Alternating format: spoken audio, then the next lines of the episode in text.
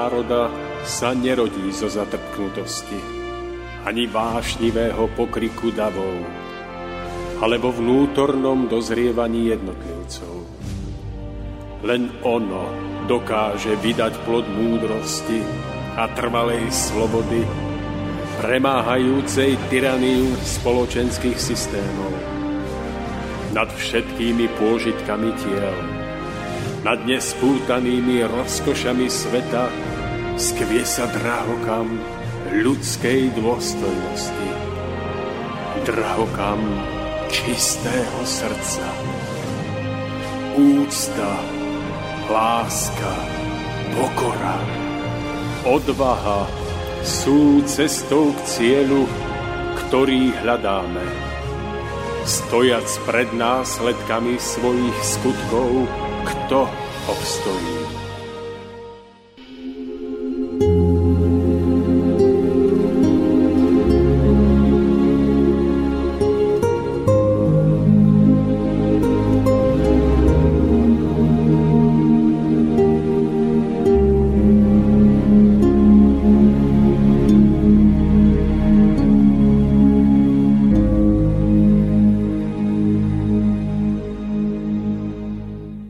Sa dôvera ľudí k určitému pojmu raz vážne otrasie, jej navrátenie si vyžaduje mnohonásobne väčšie úsilie.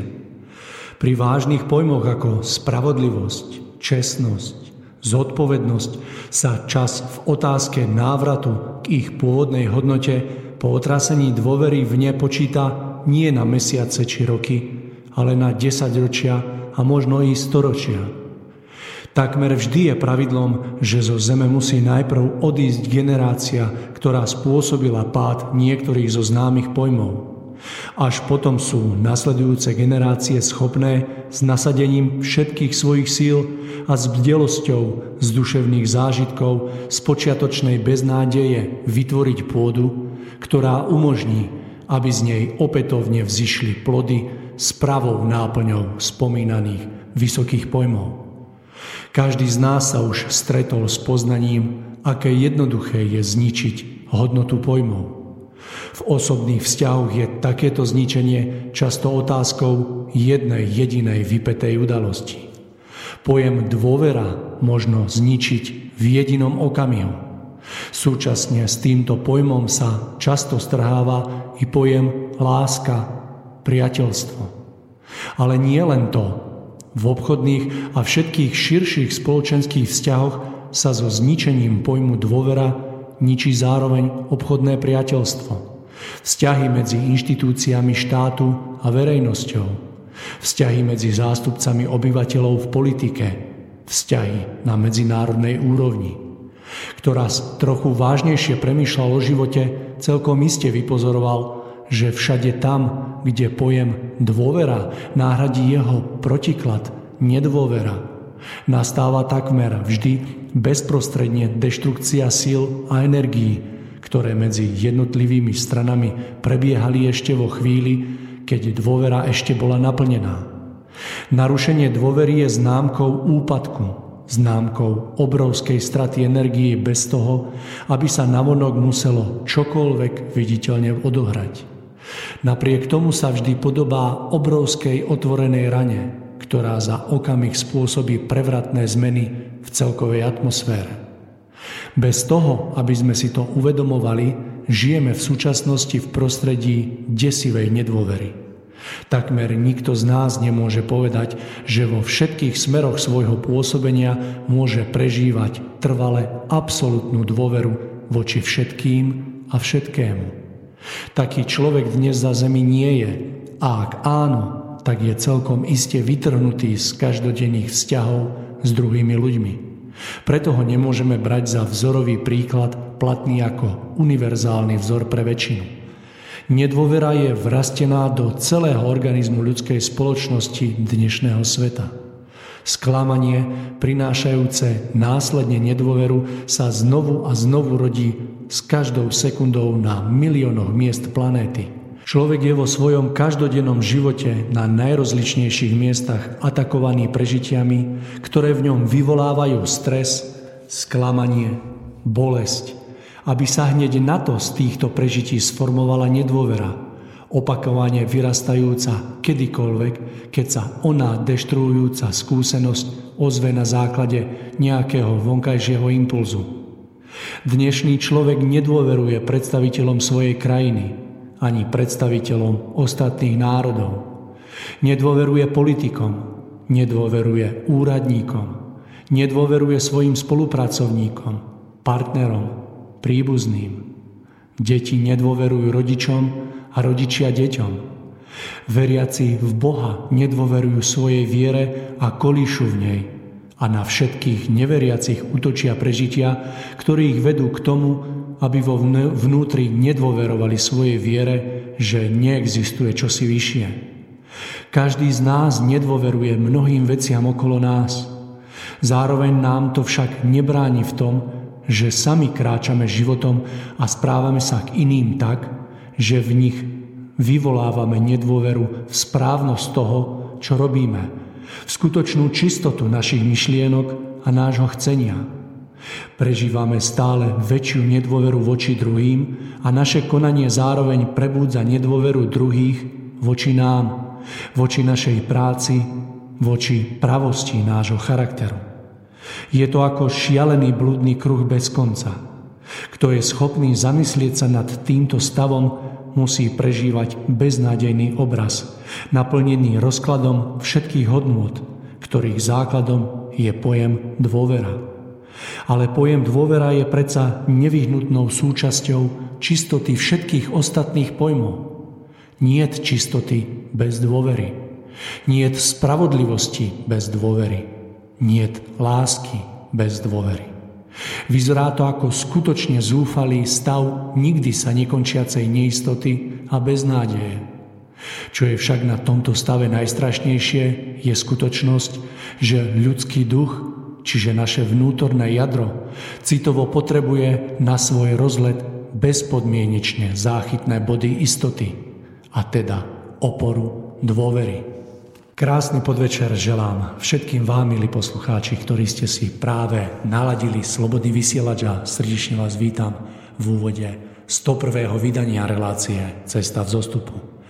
Verím, že ste všetci prežili pokojné a požehnané Vianoce a že ste do nového roka vstúpili naplnení a posilnení láskou, No ja vám do ďalších dní roka 2020 želám hlavne veľa lásky, ako aj silu a radosť. Nakoľko sa domnievam, že pokiaľ budeme mať v srdci lásku, budeme, ma, budeme mať aj silu a aj radosť. A následne na to budeme šťastní a zdraví a tak schopní dozrievať na našej ceste domov. Dnes budeme hovoriť o ochrane duchovných hodnot v súčasnosti, teda budeme hovoriť o duchovných hodnotách, nakoľko sa domnievame, že v súčasnosti sú na úpadku a že je veľmi potrebné ich v nás oživovať stále a stále, aby sa dostali viac a viac do popredia. Dnes sa k vám budeme prihovárať zo štúdia na Liptove, takže vy nás budete počuť zo záznamu a preto nebude možné sa k nám ani dovolať, ani domojlovať. Samozrejme je tu so mnou v štúdiu aj Tomáš, ktorým sa budem na danú tému rozprávať a Vítam v štúdiu aj nášho stáleho hostia Pavla, ktorý rovnako dostane príležitosť nám odprezentovať svoj pohľad na ochranu duchovných hodnot súčasnosti. Mário Kovačík je moje meno a budem vás dnešnou reláciou sprevádzať. Takže Tomáš, Pavol, vítajte v štúdiu, želám vám príjemný, krásny večer. Tak nádherný večer prajem aj vám, Mário, a zároveň všetkým našim priateľom, priaznivcom, poslucháčkam a poslucháčom z celého Československa. A prajem vám všetkým to, čo prajem aj sebe a svojej rodine, aby sme prežili tento rok, ktorý je pred nami ako rok, ktorý zase prežijeme, snáď budeme môcť prežiť mnoho podnetných situácií a prežití, ktoré nás v našom duchovnom vývoji budú posúvať vpred, vyššie, tam k tým miestam, odkiaľ sme vyšli a kde sa raz máme vrátiť. A verím, že každé ťažké prežitie a rovnako ako je radosné prežitie nám v tom bude pomáhať. Takže toto je moje veľké prianie do nového roku a verím, že ak nám bude dopriate pokračovať o rok do ďalšieho ročníka, takže budeme o malý krôčik zase ďalej, než sme dnes. Tak ja tiež verím, že to budeme zvládať, že podnety, ktoré budú každodenne prichádzať a verím, že ich bude čoraz väčšie množstvo, pretože vzhľadom na vývoj sa nachádzame v istej fáze, ktorý ich bude podľa mňa ponúkať, aspoň za seba poviem, že aj napriek 9 dňom tohto nového roka naozaj na tieto podnety nie je núdza, takže smelo vpred a verím, že sa nám to podarí uchopovať presne tak, ako je potrebné na to, aby sme dokázali dozrievať a v konečnom dôsledku dozreli natoľko, aby sme raz boli schopní vrátiť sa tam, odkiaľ sme prišli. Pavol, krásny večer aj vám. E, prajem e, krásny večer aj vám, aj poslucháčom. Takže vidím, že ste pripravení. Veľmi sa teším na váš pohľad, na váš vhľad práve na túto tému, pretože vidím, že príprava je veľmi dôsledná a dôkladná, takže sa teším na to. Tomáš, poďme sa smelo do toho pustiť. Skúsme niečo najprv zo široka tak o možno hodnotách ako takých, aké hodnoty máme na mysli čo by bolo dobre povedať práve pri týchto hodnotách. No a postupne budeme túto tému rozvíjať, takže odozdávam vám slovo.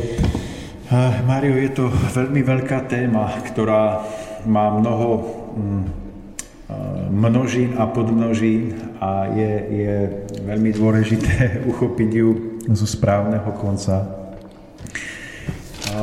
Ja by som takto na úvod roka veľmi rád pripomenul, že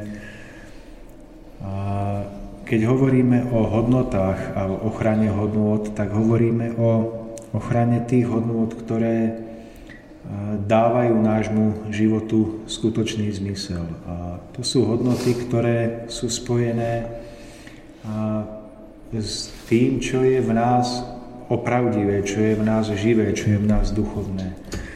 A tu môžeme hovoriť o hodnotách, ako je, ako je vernosť, vernosť svojmu svedomiu, vernosť hodnotám svetla, ako je čistota našich myšlienok, našich vnútorných pohnútok,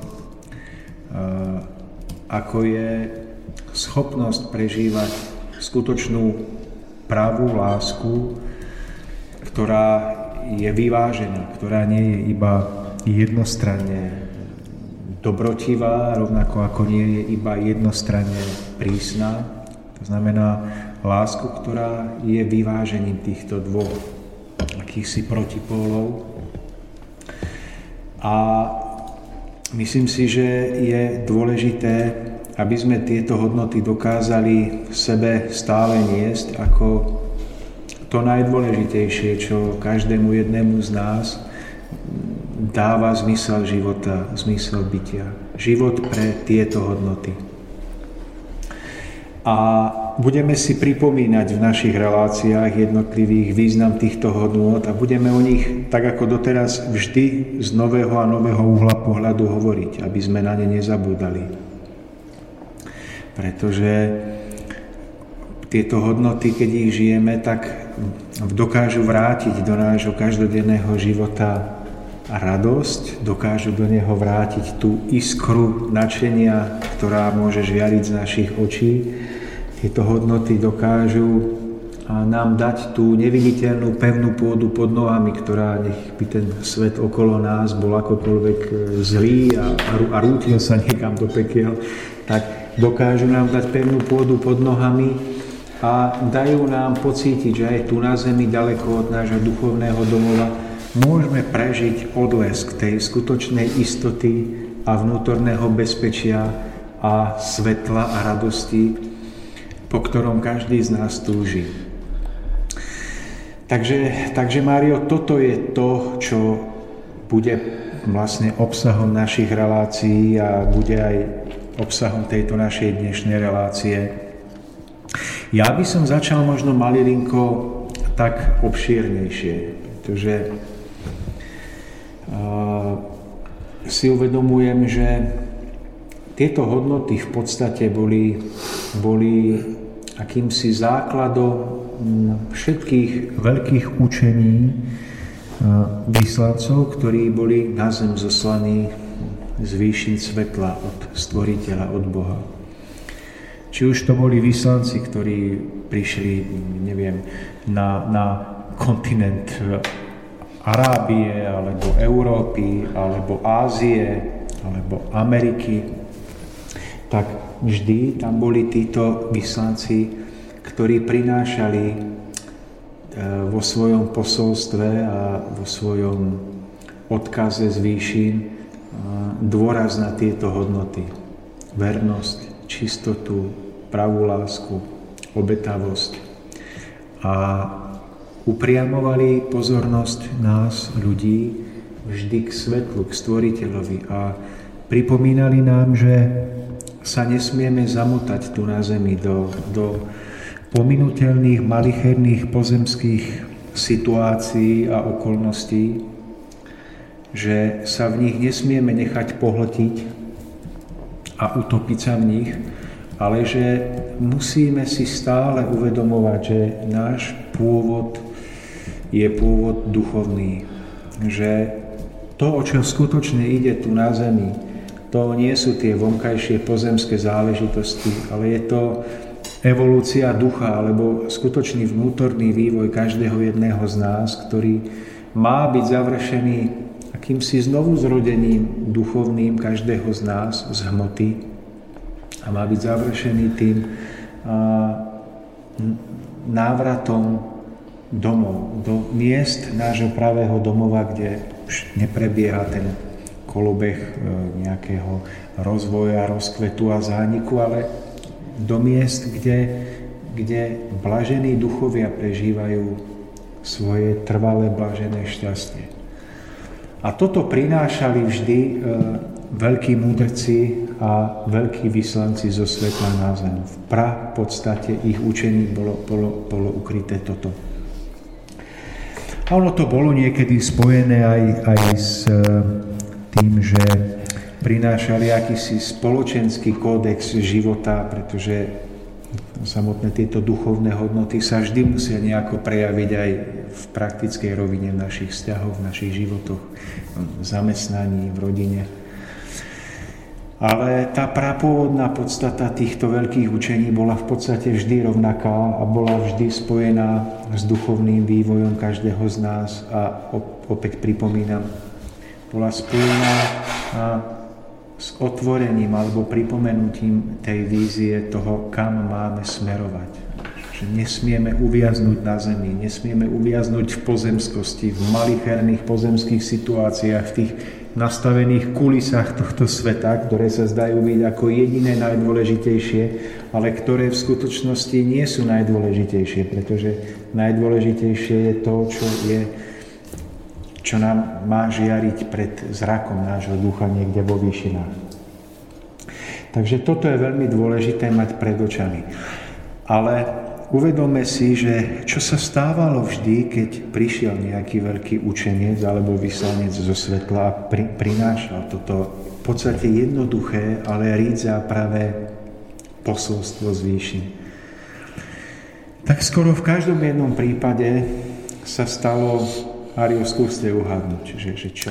Tak keď sa pozrieme do tých dejín, tak sa stalo presne to, že človek, ktorý mal prijať toto poslanie z výšin, tak sa akoby postavil do pozície múdrejšieho a začal tak, nazvem to, mudrovať a rozoberať všetky slova, myšlienky a múdrosti, ktoré jednotliví učenci alebo tí vyslanci zo svetla prichádzali a akoby týmto vlastným postojom nepokory zasadil taký rozkol do, do tej podstaty toho učenia, jednotlivého učenia a vlastne tak akoby, neviem, možno sa zameral len na tú formu, alebo jednoducho to celé tak pokrývil, že to nedokázal prijať. Ako by sa stával múdrejším ako ten, ktorý priniesol práve to učenie, čo máme možnosť vidieť hlavne dosť výrazne práve v učení Ježiša Krista, ktorý naozaj narazil na veľkú strnulosť súčasných ľudí, ktorí nedokázali už ani chápať jednotlivosti v tej jednoduchosti, ktorej spočíva tá podstata celého učenia, celej tej, celej tej podstaty života a práve tých myšlienok, ktoré jednotliví učenci priniesli. Áno. Súhlasím s tým, čo vravíte, pretože, pretože či to bol Budha, alebo to bol Laoc, alebo Zoroaster, alebo iní zvestovatelia pravdy z výšin, tak tak, e, a samozrejme týka sa to aj e, posolstva Ježiša Krista, tak tieto, tieto jednoduché a v podstate veľmi zrozumiteľné učenia e, boli postupne deformované. V ich, v ich samotnej podstate už, už prestali byť vnímané, a pretože tak, ako sa tieto učenia odovzdávali z generácie na generáciu, tak každá generácia k ním niečo pridala a došlo k e, určitému sfalšovaniu alebo zdeformovaniu tej pôvodnej jednoduchej podstaty takýchto učení. A to sa prejavilo tým, že ľudia stále viac a viac sa začali upínať nie na, na obsah a na tú pôvodnú podstatu učenia alebo učení, ale začali sa pútať na vonkajšie formy. Vonkajšie formality, ktoré si vytvorili na základe svojho určitého osobného pochopenia týchto učení a začali si vytvárať rôzne formy, rôzne kulty uctievania a postupne v priebehu 10 ročí, storočí, až tisíc ročí nastal stav, že tej prapôvodnej jednoduchej podstate učení už nikto nerozumel, nikto ju nechápal, pretože e, ľudia zameriavali pozornosť už iba na vonkajšie formy toho učenia. Ale to malo a má svoje katastrofálne následky, pretože pretože vždy jedine živá podstata každého právého učenia sa môže dotknúť srdca a môže byť stále, mm, stále môže prinášať to pôvodné oživenie duchovné. Forma nie je najpodstatnejšia a sama o sebe nedáva nič. Vždy je iba akousi, ako keď máme vajíčko, škrupinkou k tomu samotnému jadru vajíčka, ale, ale samotná škrupina nedáva nič. A tak sme sa začali, my ľudia, v to jedno v akejkoľvek kultúre, viacej pútať na tú škrupinku, na to vajíčko, na vonkajšiu formu toho učenia.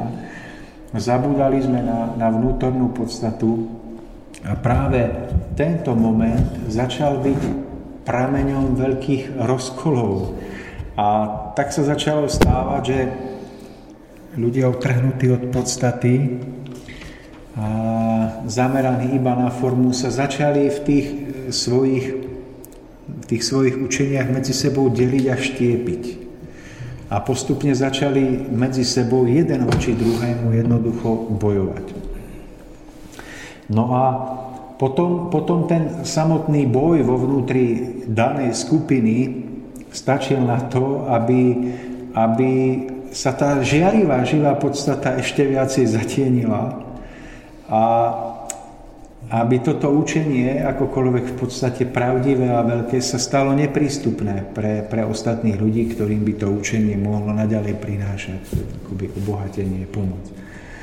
No v kresťanstve sa to stalo tak, že boli kresťania východného, západného obradu a začali sa medzi sebou e, proste deliť e, kvôli tomu, že ako má prebiehať liturgia.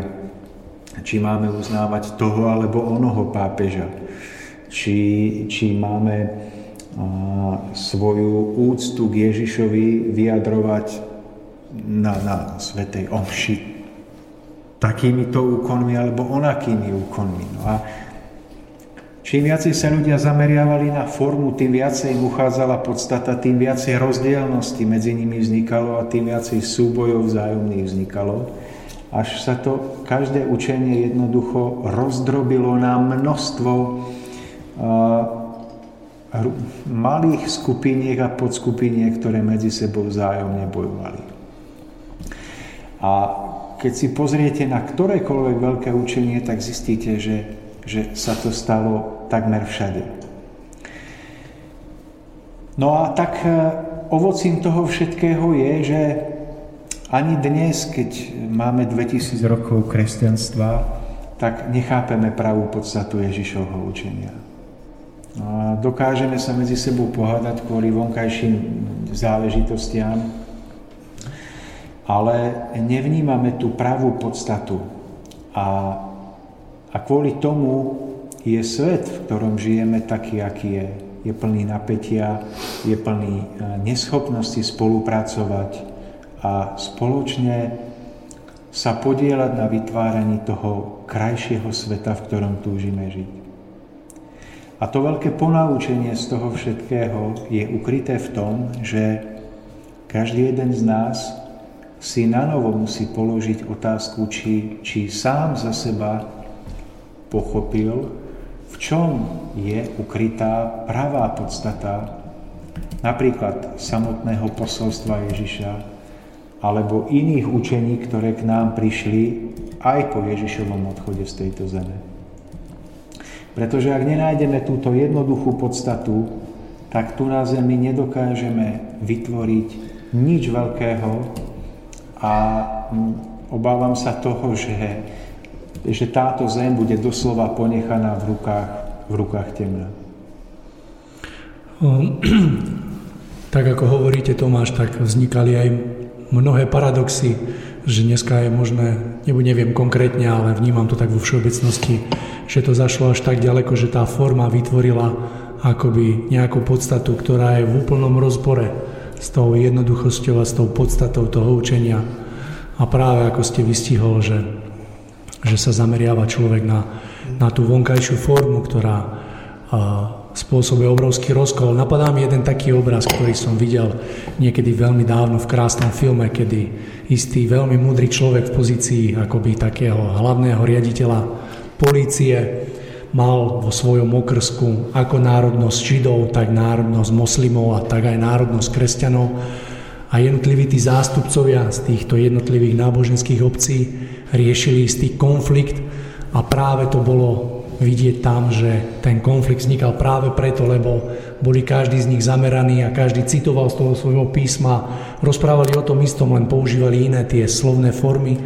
A tá múdrosť toho, ktorá ma veľmi zaujala, toho riaditeľa tej policie, bola práve v tom, že on na to stretnutie po takých dlhých rokovaniach si doniesol všetky tri knihy, z ktorých jednotlivé náboženstva vychádzali a zacitoval práve v tej podstate, že jednému, ktorý rozprával tiež dobre, zacitoval a vysvetlil tú podstatu a že ten druhý tiež to isté a zase zadefinoval to jeho mm-hmm. slovami a o to tretieho. A bolo krásne ukázané v tej scéne, že pokiaľ sa upriamila pozornosť na tú podstatu, tak všetci tí traja zástupcovia tých jednotlivých náboženských obcí, akokoľvek sa cítili v danej chvíli alebo predtým veľký, tak jednoducho sa umenšili a uvedomili si vlastne to úskalie, ktorému akoby človek podľahol bez toho, aby si bol ano. toho vedomý.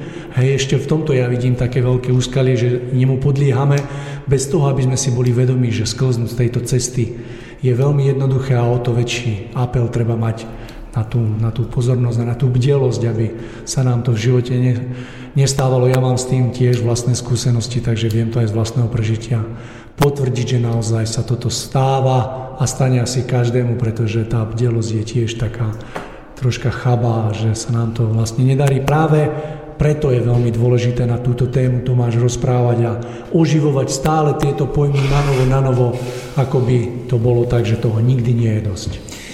Uh, Mário, tak vnímame to veľmi podobne, pretože a v skutočnosti ani našou reláciou, ani, ani v podstate asi nikto v nejakej relácii už nedokáže priniesť nič zásadne nového z hľadiska múdrosti a poznania, pretože ľudstvu bolo dané všetko, čo potrebuje v tej najväčšej jednoduchosti. Ale to, čo v dnešnej dobe chýba z môjho hľadiska, je vždy na novo si tieto jednoduché skutočnosti pripomínať. Pretože pretože to je, je to zvláštne, ale my ľudia ako keby sme boli hluchí a slepí, že, že my na jednej strane o tomto všetkom vieme, dokážeme o tom rozprávať, dokážeme, neviem, robiť prednášky, písať knihy, ale na druhej strane, ako keby sme v praktickom živote to nedokázali uplatniť. Že, že jednoducho ako keby v tom praktickom živote, v tej danej chvíli daného rozhodnutia voči danému človeku sme, sme boli úplne vypnutí, všetko naučené z nás zmizlo a boli sme takí, akí sme, čiže sebeckí, čiže v podstate slepí a hluchí. A naozaj vnímali iba nejaké vonkajšie rozdielnosti, ktoré nás pletú a ktoré medzi nami a ostatnými ľuďmi vytvárajú rozkoly, ktoré spôsobujú, že nevieme nič spoločného vytvoriť. Preto je tá veľká škoda hlavne v tom, že dnes ako by sa kladol veľký dôraz na to, aby sme od tieto, týchto hodnoty, tieto hodnoty alebo všetko o týchto hodnotách mali ako keby uložené v hlave, ale chýba nám to Chýba nám to ako keby vradiť a vriť do srdc, aby to bolo takou náplňou, ktorá nás potom vytvára. To znamená, to je presne úskalie rozumového človeka, ktorý postavil na piedestal rozum. Namiesto toho a potom sa nás stáva, že my všetko vieme a dokážeme prejsť kolo človeka, ktorý potrebuje práve pomoc bez absolútneho povšimnutia a možno až tak niekedy spätne sa vieme zamyslieť a vyhodnotiť situáciu úplne ináč. Že je zaujímavé, že keď jednoducho má, má, má človek otvorené srdce a stretne sa s iným človekom, ktorý má otvorené srdce. To znamená človekom, ktorý je vnímavý na tie prapôvodné hodnoty, ktoré boli základom všetkých veľkých učení zo svetla. Tak, tak pri takomto stretnutí náhle nevníma, nevníma že ten druhý by bol z iného náboženského zoskupenia, pretože tá blízkosť vnútorná je tak veľká, tá akási neviditeľná otvorenosť, alebo nechcem to nazvať, že sympatia, ale no, no, zájomná úcta a láska medzi týmito ľuďmi je tak veľká, ako by sa poznali storočia a pritom každý z nich môže chodiť do iného kostola a vyznávať obrad iným spôsobom. To je presne obraz, Tomáš, domnievam sa, toho správneho, že tých dvoch ľudí v danom čase spája práve tá podstata aj toho učenia a že sa nekladie dôraz na tie vonkajšie formy.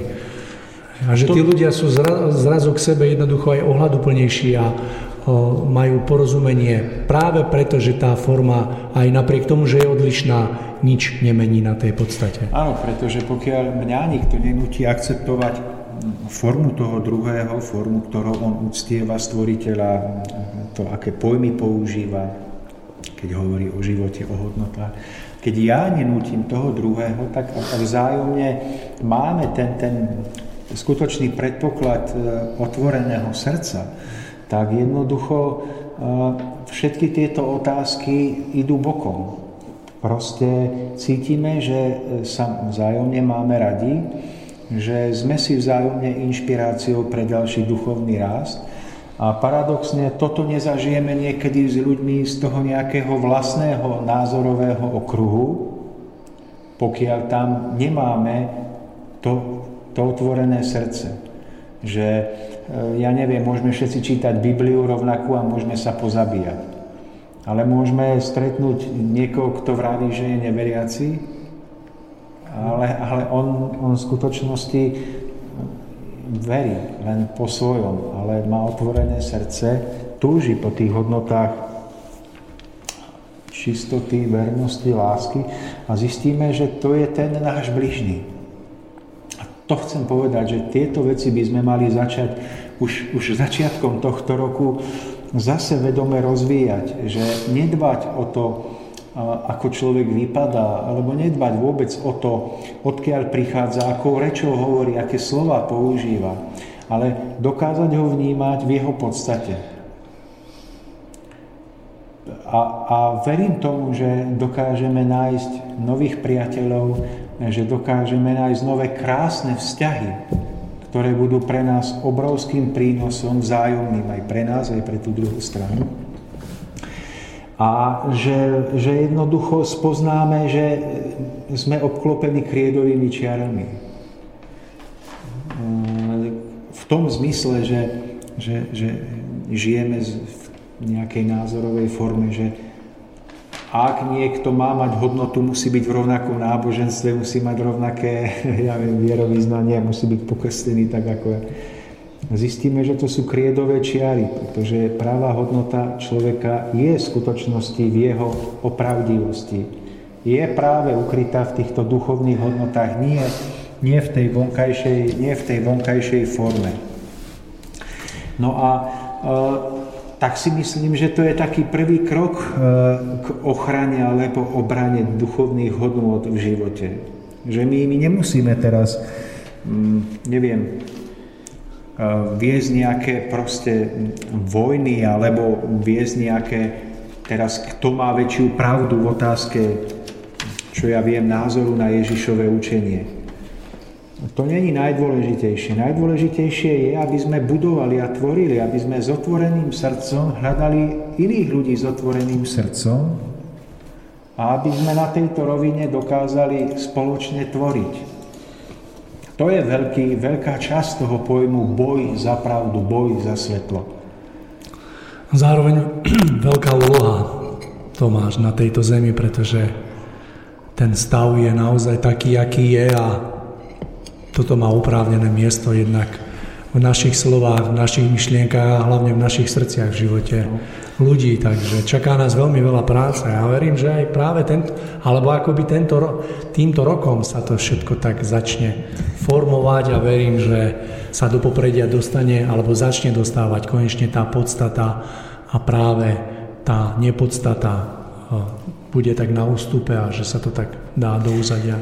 Tak spoločná, spoločná vízia vlastne spoločnej tvorby, že mm, na základe tej vnútornej blízkosti a, a zistíme, že to, čo nás spája s inými ľuďmi, tie, tie najsilnejšie svetlé vlákna, to, to nie sú vlákna tých našich rovnakých názorov na niečo, ale to sú vlákna túžby po opravdivosti túžby po čistote, po, po seba darovaní v tom najkrajšom zmysle. Ja som spoznal takýchto ľudí z úplne iných názorových e, náboženských odvetví, než z akých pochádzam ja. A ja som si prežil, že dokonca je jedno, či je niekto Číňan alebo, alebo Európan, alebo, pretože keď, keď stretnete otvorené srdce, tak vnímate, že všetky tieto veci ktoré dovtedy mali zmysel, idú bokom. A na tomto základe dokázať sa rešpektovať a vzájomne tvoriť. Pretože ak toto nezavládne, ak budeme stále pracovať iba tým našim pokrúteným mozgom v hlave a budeme stále iba špekulovať o učeniach, budeme šprtať v jednotlivých vetách a preberať ich spredu a zozadu a porovnávať ich, tak sa nikdy nevymotáme budeme v nejakom blúdnom začarovanom kruhu sebaklamu svojho duchovného vzostupu, ale za nami nebude vidieť nič. Tomáš, keď rozprávate teraz práve o tom pitvaní sa v tej nepodstate, teda v tých formách, tak mi prišiel taký obraz, že veľmi sa mi páčilo a osvojilo ma práve uchopenie tej podstaty života práve indiánmi napríklad vo filme Vinetu, kde tie pojmy boli úplne jednoduché, tam sa veľa toho nenahovorilo a naozaj tá podstata bola z môjho pohľadu, aspoň ako to stvárňou Vinetu, veľmi krásne uchopená, prenášaná do toho každodenného života medzi tých ľudí a tiež žili vo veľmi ťažkej dobe, stáli pred obrovskými výzvami, veľkou úlohou v živote a práve v tomto ladení sa im to darilo, bez ohľadu na to. Pre mňa to bolo veľmi silné práve v tomto okamihu, že sa kladol dôraz na to prežívanie vnútorné, to, že oni ho nazývali manitu, to je absolútne no. nepodstatné. Tam bola krásna, krásne vidieť práve ten vnútorný postoj k nejakej vyššej sile, bez ohľadu na to, ako sa volá.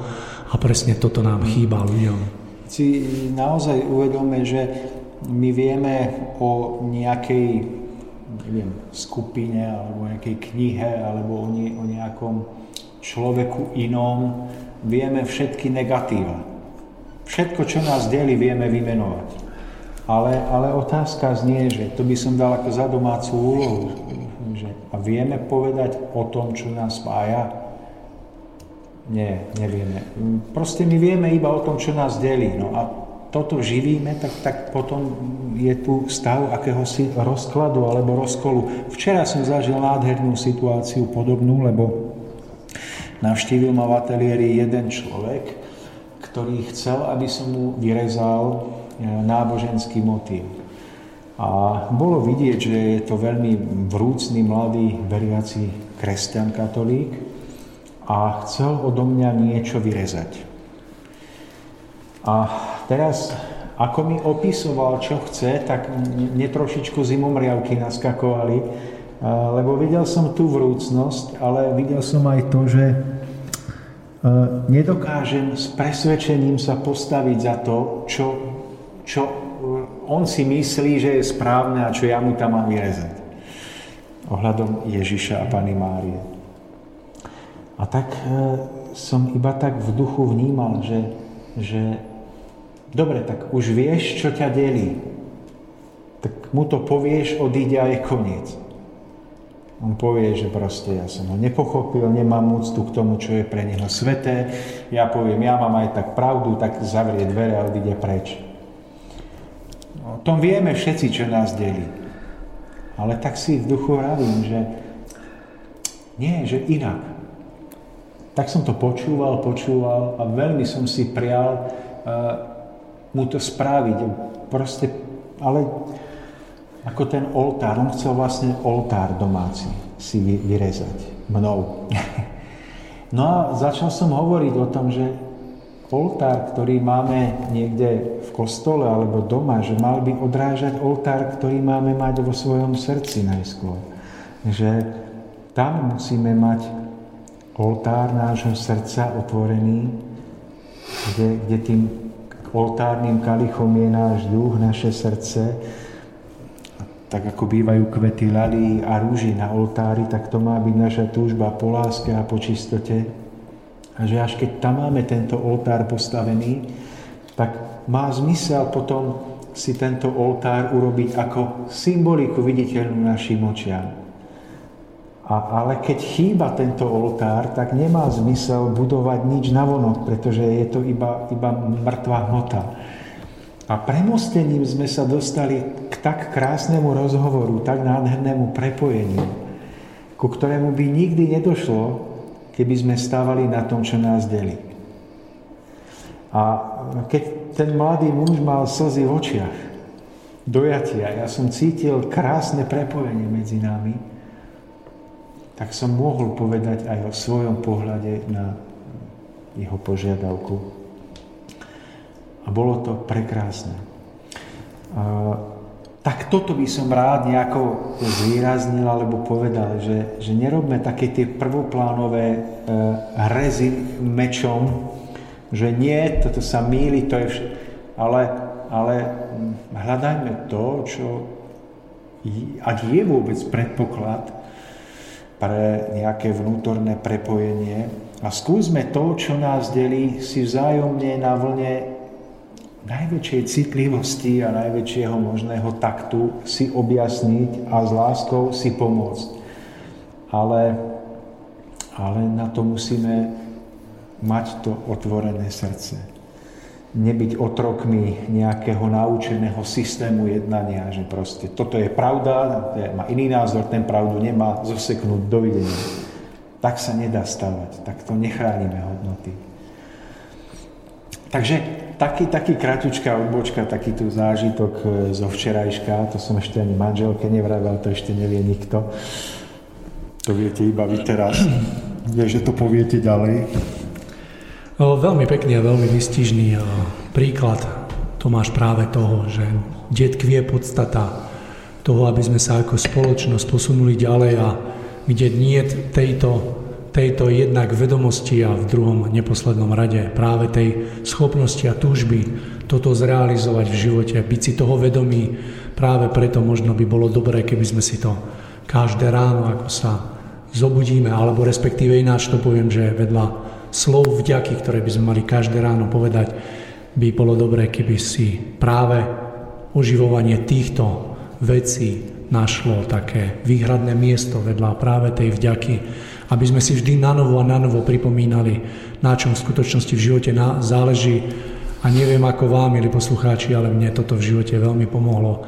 A práve keď som upustil od takého pripomínania si tej podstaty v tej jednoduchosti, tak vtedy človek ako keby dostáva viacej príležitosti, ako sklznúť z tej cesty, ako zísť bez toho, aby si toho bol vedomý, pretože väčšinou vždy, keď je neskôr, tak už je neskoro a nedostávame tú príležitosť veci vrátiť späť, respektíve aby sa vrátili. Žaduje si to veľkú, veľké úsilie a častokrát sa to už ani nedá zvrátiť, takže v tomto možno taká rada pre nás všetkých, že skúsme si to nielen, alebo takto v tejto relácii si to pripomíname, no a skúsme to zaplikovať a zasadiť do našich životov.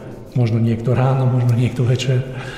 Veď, e, keď si uvedomíte, že my sme pred 2000 rokmi ako ľudstvo ukrižovali Ježiša. Ale, ale to bolo iba prvé ukrižovanie.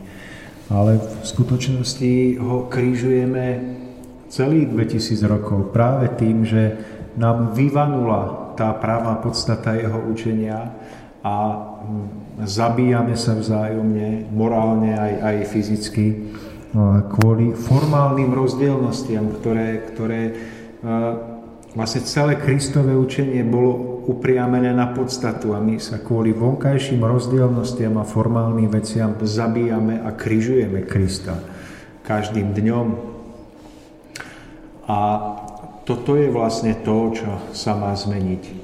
Inak tie hodnoty nebudeme môcť chrániť. Inak podobné je to aj v otázke, my sme minulý mesiac mali, mali reláciu o knihe Vo svetle pravdy. To je z môjho hľadiska veľmi podobný príklad, ako, ako sa stal s Ježišovým učením.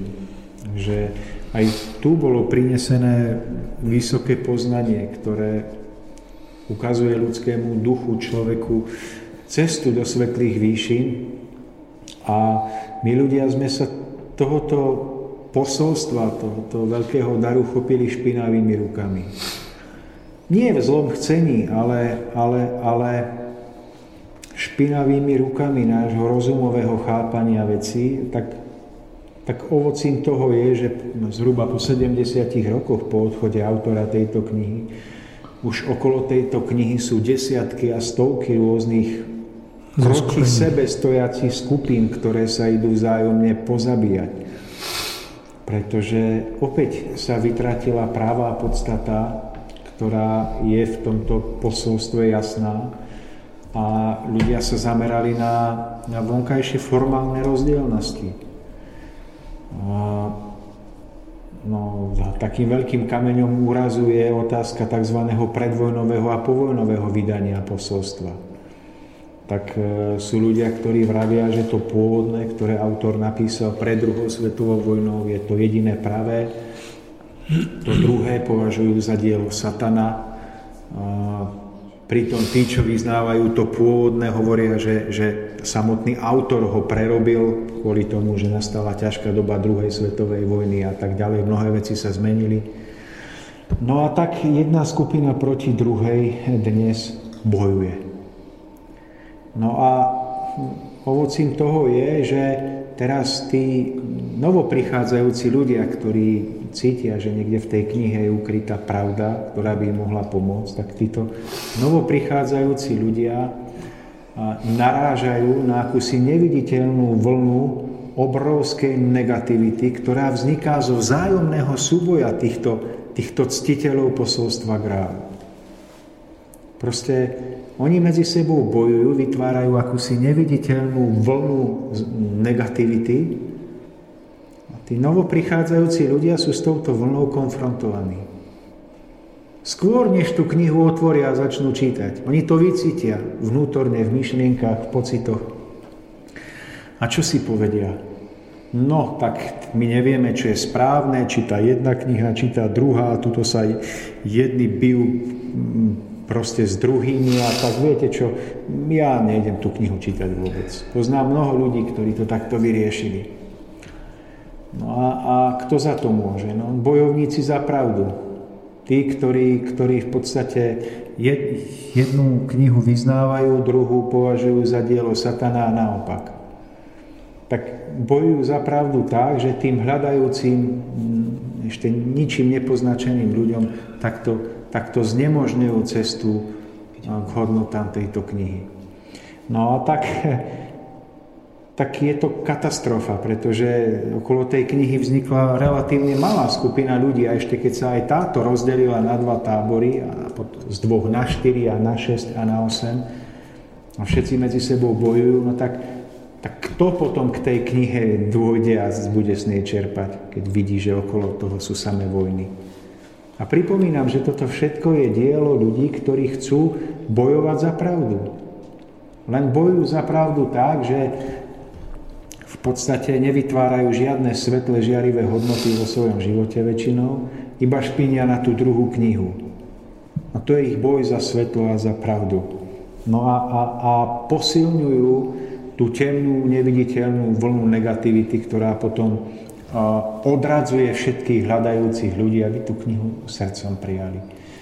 Toto je presne živý príklad, Tomáš, toho, ako sme v úvode alebo na začiatku spomínali, že, že človek dokáže zísť tej cesty a vôbec si toho nie je vedomý a že sa nachádza ako keby na cesti namiesto toho, aby sa vrátil, nedokáže to vlastne rozlišiť. A to úskalie sa skrýva nielen v tej deformovanej forme, ktorá dneska jednotlivé učenie ponúka, tak súčasne sa domnievam, že aj práve v človeku ako takom, že, že nie sme dostatočne bdeli a dostatočne ostražití.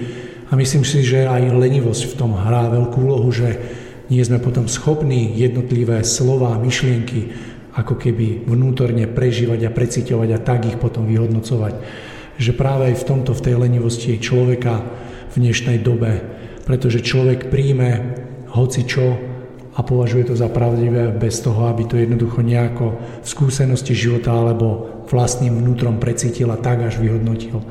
A preto sa stáva, že človek dneska z tej lenivosti príjme akúkoľvek formu len preto, že je z nejakého učenia bez toho, aby sa vôbec zamyslel nad tým, či naozaj je v skutočnosti pravdivá alebo nie. No a ja práve preto sa prihováram za to, aby aj ľudia, ktorí, ktorí čítajú alebo čítali dielo vo svetle pravdy, aby si uvedomili, že nesmú medzi sebou zájomne bojovať. Pretože tá jednoduchá pravda je poznateľná z každej vety, tak v tom tzv. predvojnovom, ako aj povojnovom vydaní posolstva pretože ja poznám ľudí, ktorí čítali tak predvojnové ako povojnové vydanie a stali sa z nich nádherní, ušlachtili žiariví duchovia. A to je pre mňa jasný dôkaz, že, že tak v jednej ako aj v druhej knihe je možné poznať tú pôvodnú jednoduchú podstatu pravdy, ktorá každého môže vyniesť do svetlých výšin. A tá jednoduchá podstata je, je v tejto knihe ukrytá v slovách o čistote myšlienok, kde sa vraví, že kto začne s čistotou svojich myšlienok, bude sa usilovať o svoju bdelosť vnútornú. A o dobro. Ten, a dobro, tak ten jednak našiel cestu k najvyššiemu a nakoniec e, dôjde k svetlu. E, rovnako v jednom aj v druhom je jasný dôraz na úlohu a postavenie ženy, kde človek s otvoreným duchom jasne vycíti a spozná, akú významnú úlohu zohráva žena ako taká vo stvorení a dokáže s jasnosťou rozpoznať, v čom je táto úloha ukrytá. A rovnako muž môže spoznať svoju úlohu ako úlohu muža vo vzťahu k stvoriteľovi, vo vzťahu e, k žene, k rodine. E, v každom je poznateľná štruktúra stvorenia, to, ako je stvorenie stavané. E, takže jedno, či je to jedna kniha alebo druhá, samozrejme sú v nich rozdielnosti, ktoré z určitých dôvodov vznikli, nebudem to rozoberať. Aj tieto rozdielnosti raz majú byť uvedené na pravú mieru, ale nie v tejto dobe, keď, keď tu naozaj uh, temno číha na každom kroku, snaží sa rozbiť tú malú skupinku ľudí, ktorá, ktorá uh, tu pred verejnosťou perie špinavé prádlo a v skutočnosti vrhá tieň na samotné hodnoty aj spomínanej knihy vo svetle pravdy. Takže myslím si, že je dôležité, aby v tejto dobe vyznávači e, knihy Posolstvo Grálu sa spojili, prestali na seba kydať hnoj a uvedomili si, že spojenia v úcte k tejto knihe, či už má tu jednu podobu alebo druhú, určitej úcte k tejto knihe, je ukrytá aj najväčšia pomoc pre všetkých ľudí, ktorí hľadajú cestu k pravde.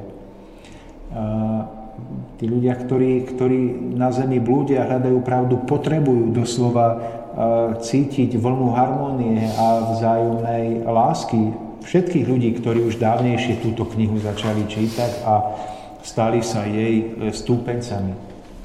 A až keď vycítia túto harmóniu, túto vzájomnú lásku medzi nimi a rešpekt aj k rozdielným názorom na rôzne rozdielnosti, tak toto bude pozvánka pre všetkých ľudí, ktorí hľadajú pravdu. Týmto, tou harmóniou a tou láskou ich doslova pozvú k tomu, aby aj túto knihu začali čítať a mohli v nej nájsť tú, tú skutočnú podstatu, ktorá vedie k pravde. Ten drahokam, ktorý je tam ukrytý a ktorý tak každý z nás potrebuje. Takže Tomáš, dáme si krátku prestávočku, no a po nej budeme pokračovať v našom rozhovore.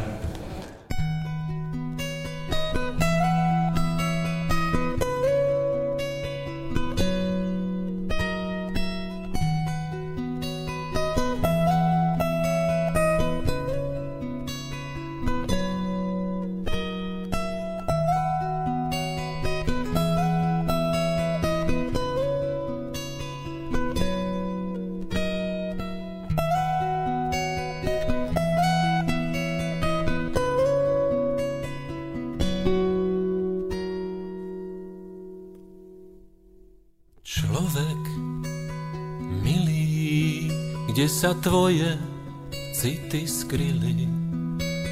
Blúdiš, hľadáš, čoraz viac pre seba žiadaš. Človek, drahý, kde sú tie pokorné prahy tvojich činov, srdečno zmilovaných synov dávno splynuli zo zemou. Dávno splynuli zo zemou. Človek vzácný, kde je krása tvojich básní, múdrosť dedov ktorí žili s rodnou zemou. Človek čistý, kde sú posvetných stromov listy. V akom čase vrátia sa medzi nás zase. Dávno splynuli zo zemou dávno splynuli zo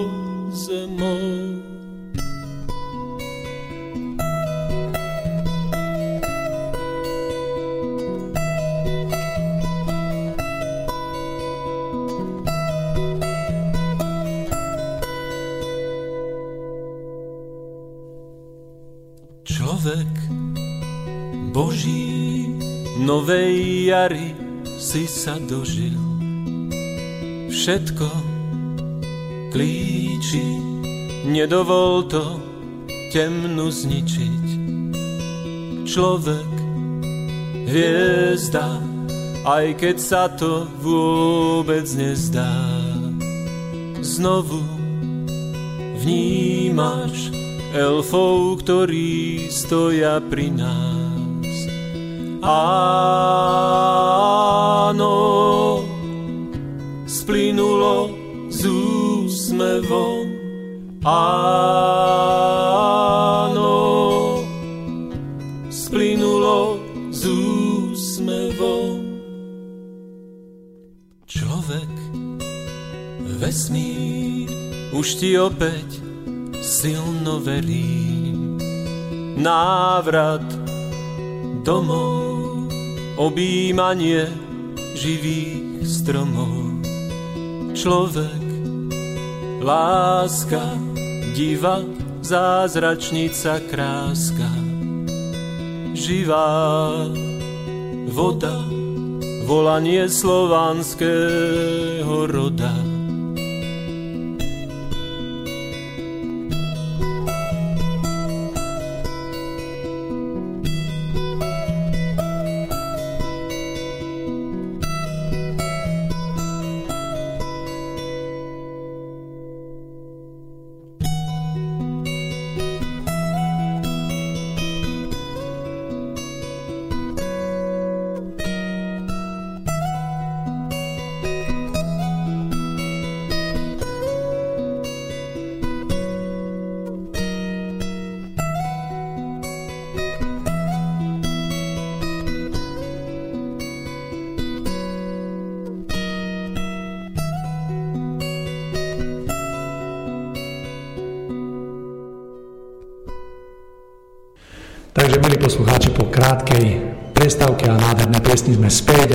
Našom rozhovore pokračovať. Ja len pripomeniem, že dnes sa rozprávame na tému ochrana, kde to mám? Ochrana duchovných hodnot. Tak, tak, v súčasnosti Tomáš, ďakujem za to, že ste mi to pripomenuli. Pred prestávkou sme ukončili náš rozhovor práve o, o takom širšie, širšom hovorení o diele vo svetle pravdy Tomáš. Bolo by dobre, keby sme ešte troška v tomto pokračovali, pretože sa domnievam, že je to veľmi dôležité a verím, že dokážeme v tomto rozhovore vniesť troška svetla do istých takých chmúrnych častí práve. Čo sa týka toho posolstva. Takže odozdávam vám slovo, nech sa páči. No, ďakujem, Mário. Ja ako dlhoročný čitateľ toho diela by som rád eh, každého človeka ubezpečil, že v každom z tých vydaní je možné spoznať nádherné hodnoty pravdy. A chcel by som každého, kto toto dielo už roky číta, vyzvať k tomu, aby aby sa spolu podielal na vytváraní určitého porozumenia harmónie medzi ostatnými spolučitateľmi a vyznávačmi tejto knihy.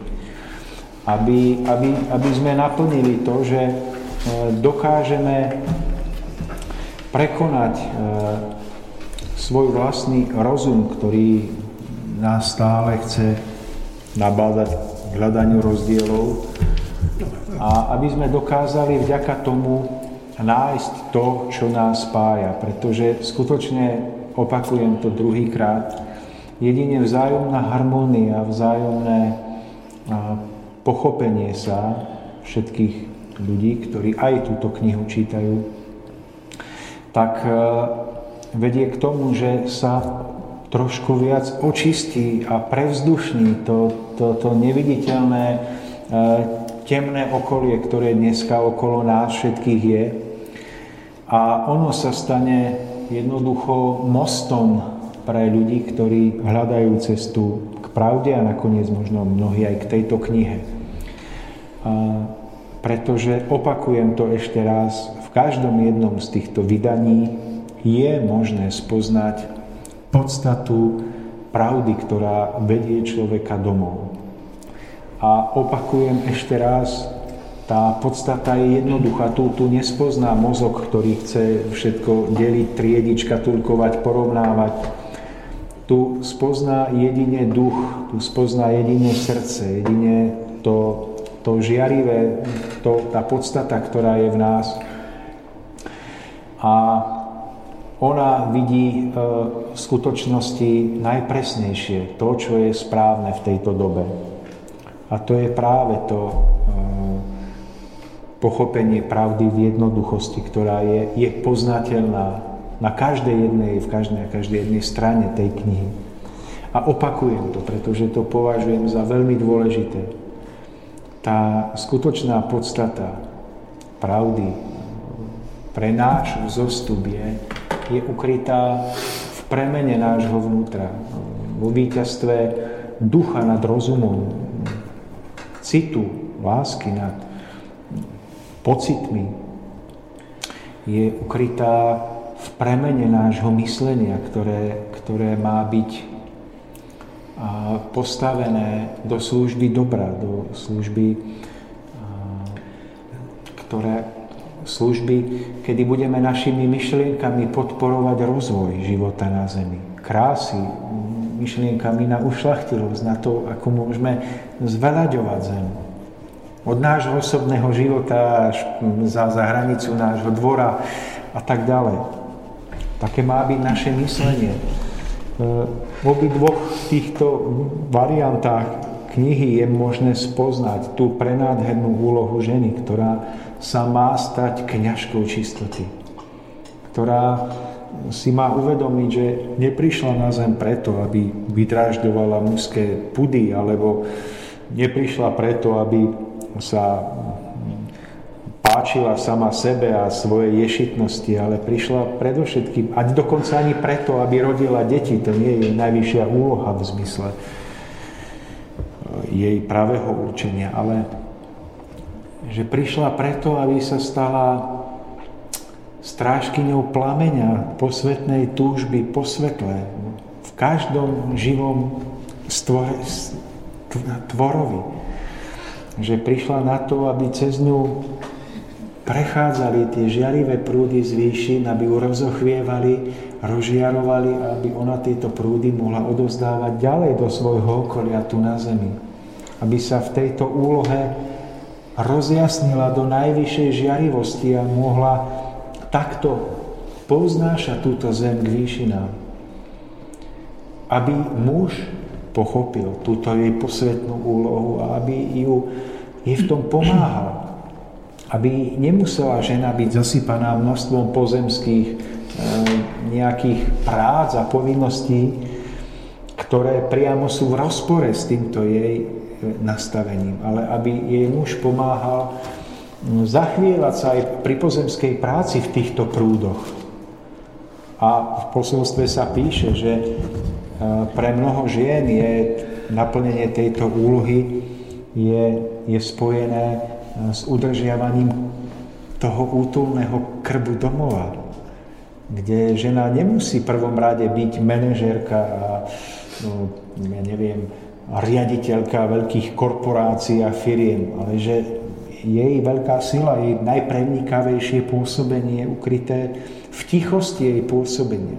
Ale nie v tom zmysle, ako to je možno, že v, v arabských krajinách, kde muž zaviaže žene hlavu do šatkov a aby nebolo vidno monokle, ale v skutočnosti, že ten muž pomáha žene, aby v tichosti mohla pôsobiť a mohla prinášať to neviditeľné svetlo ako nie, že je mu rovnocenná, ale v mnohých smeroch ešte určujúcejšia a dôležitejšia, než je on, pretože muž v zmysle tejto knihy chápe, že to citovejšie, to vrúcnejšie, to, čo je viac spojené s výšinami, je to smerodajné. A že to viac ukotvené v hmote, čo je viacej spojené s úlohou muža, je, je to, čo sa mnohokrát iba niekedy nevedome, ale, ale podriaduje tomu citovému naladeniu, tej, tej citovej atmosfére, ktorú vytvára žena svojim nastavením.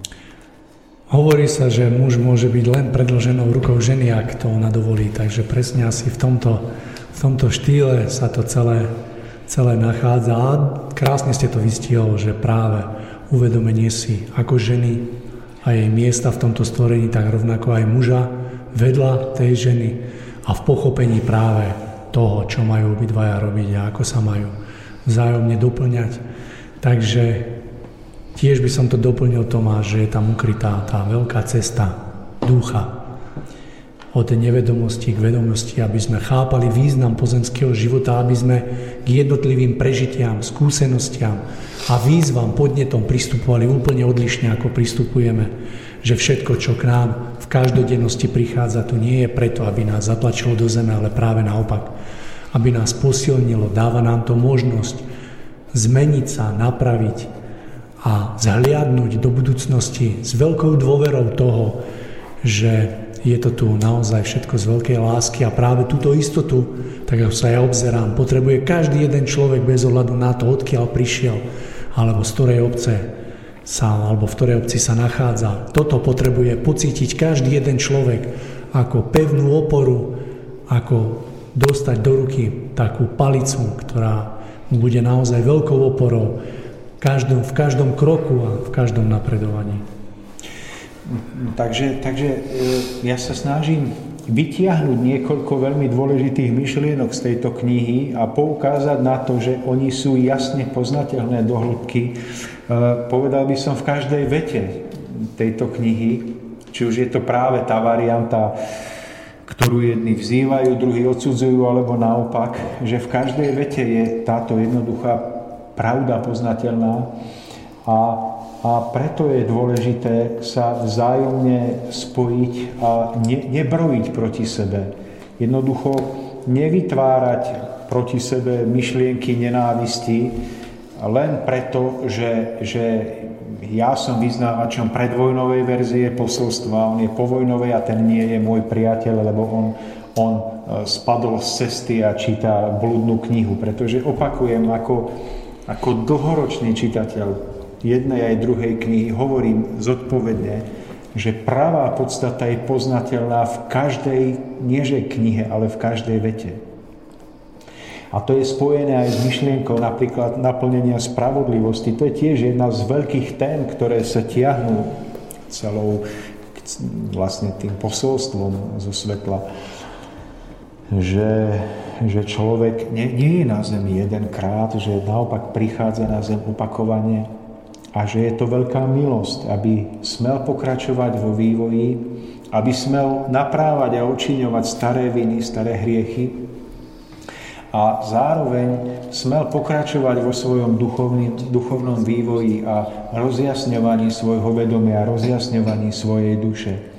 To je tiež z nesmierne dôležitých pokladov e, tejto knihy, pretože v dnešnej dobe, a hlavne v dnešnej spoločnosti kresťanskej, toto vedomie veľmi chýba. Je zaznávané, je jednoducho spájané s mnohými východnými variantami vysvetlenia reinkarnácie. Ale v tomto podaní vo svetle pravdy je to jednoducho podané z môjho hľadiska tak, ako to nie je podané nikde inde. A je to podané so všetkou úctou k ľudskej dôstojnosti, pretože tam sa píše, že napríklad opakovaný návrat človeka na zem sa vždy odohráva v hraniciach ľudského druhu, že človek je od svojej vnútornej podstaty duchovného druhu a preto nemôže sa narodiť raz ako rastlina, raz ako zviera, ale vždy zostáva v hraniciach svojho druhu viac alebo menej zušľachtenej forme. Čo, čo nebráni tomu, aby človek prežil vnútorné prepojenie tak s ríšou rastlín, ako aj zvierat, živočichov, aby svojím spôsobom splynul do jedného celku, čo prežili mnohí mystici a mnohí duchovní majstri, že prežili svoju súnáležitosť s veľkým celkom stvorenia. Ale to neznamená, že by človek týmto prežitím stratil svoju duchovnú podstatu tá je aj v zmysle spomínanej knihy daná, daná hm, od vzniku človeka, vzniku ľudského ducha tým, že vznikol ako ľudský duch na základe zákonitosti stvorenia na určitom mieste. A túto podstatu si nesie ako, ako veľký dar alebo veľké bohatstvo. Takže neplatia myšlienky a obavy, že e, nemôžeme, ja neviem, sa súhlasiť s eh, opätovnými vteleniami na zem, lebo je hlúposť, že raz som zviera, raz som rastlinka. Eh, kto by si prečítal túto knihu s otvoreným srdcom, tak vie, že aj v otázke reinkarnácie a opätovných príchodov je ľudská dôstojnosť plne akceptovaná a zachovaná v zmysle zákonov a že o dôstojnosti alebo nedôstojnosti rozhoduje človek sám tým, ako sa rozhoduje, ako žije. Tak tá podstata človeka je duchovná, je nemená, akurát sa môže meniť jej ušlachtilosť. A to je vlastne cieľom celého pozemského života a celého bytia človeka, že túto formu zušlachtiť a vrátiť sa domov ako sebavedomí. Toto je tiež to, ten taký paradox toho, že mnoho, mnoho z týchto, z týchto vecí, ktoré ste Tomáš aj vyspomenuli, sa nachádza v jednotlivých učeniach, napríklad v buddhizme, a Buda ich nikdy nepovedal, hej, ani nemohol. A aj napriek tomu sa to dneska tam nájdete množstvo takých rozporov a možno takých troška nezmyselností. No a a veď aj podstata buddhizmu, alebo nie podstata, podstata je to je proste viac rozmerný e, celok, ale je spojená s tým, že e, cesta k najvyššiemu stupňu duchovného majstrovstva je, je spojená vo vyvážení a v harmonii rôznych protipólov, rôznych uh, uh, extrémnych polôch a že tá zdravá stredná cesta je cestou, ktorá jednoducho vedie k správnemu cieľu. Že on to, Budha hovoril svojimi slovami tým, že prežil najväčšiu rozkoš, najväčšie bohatstvo a potom na základe vlastnej vôle podstúpil cestu duchovného učenia, asketizmu, kedy, kedy v podstate skoro zomieral hladom a mm, žil v najväčšej askéze na hranici smrti. V podstate sa dostal do druhého extrému, aby z toho došiel k určitému osvieteniu, ktoré práve našiel a prežil v nájdení vyváženia a stredu, stredovej cesty medzi týmito dvoma extrémami. Aby potom sám z tohoto prežitia mohol chodiť a, a učiť v iných kruhoch, kde sa tiež usilovali o duchovné osvietenie, aby, aby jednoducho z vlastného prežitia poukázal na to, že nie je jeden extrém, ani druhý. A že, že, že dosiahnutím druhého extrému, než bol ten predchádzajúci, nájdeme pravdu, ale že e, vyvážením týchto dvoch e, jednoducho extrémov alebo dvoch protichodných pólov a nejakých aspektov života je cesta k pravde. A to sa týka e, duchovnej roviny, duševnej, telesnej, od, od naozaj myšlienkových procesov až po stravovanie a pohyb na fyzickej rovine. A, ale toto v podstate hovoril Ježiš inými slovami,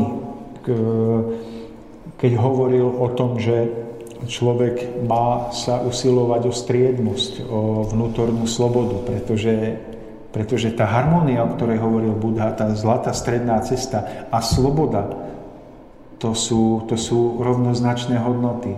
Nemôžete mať vnútornú slobodu, keď, keď, sa, keď ste v jednom z dvoch extrémov. Takže to je ako keby bol počítačový program na rozklúčenie nejakých súradníc matematických, tak duchovne otvoreným pohľadom dokážeme rozklúčiť, že rôzne kultúry, rôzne náboženstva hovorili o rôznych, rôznymi pojmami, o rovnakých princípoch. Pretože Budha našiel slobodu v harmónii a vo vyvážení extrémov. A keď hovorí Ježiš o slobode, tak, tak presne opačnými slovami hovorí, že človek má kráčať tou zlatou cestou, zlatou strednou cestou, ktorá je v podstate tou správnou. Ale to iba reagujem na, na tie vaše slova o Budhovi, že uh,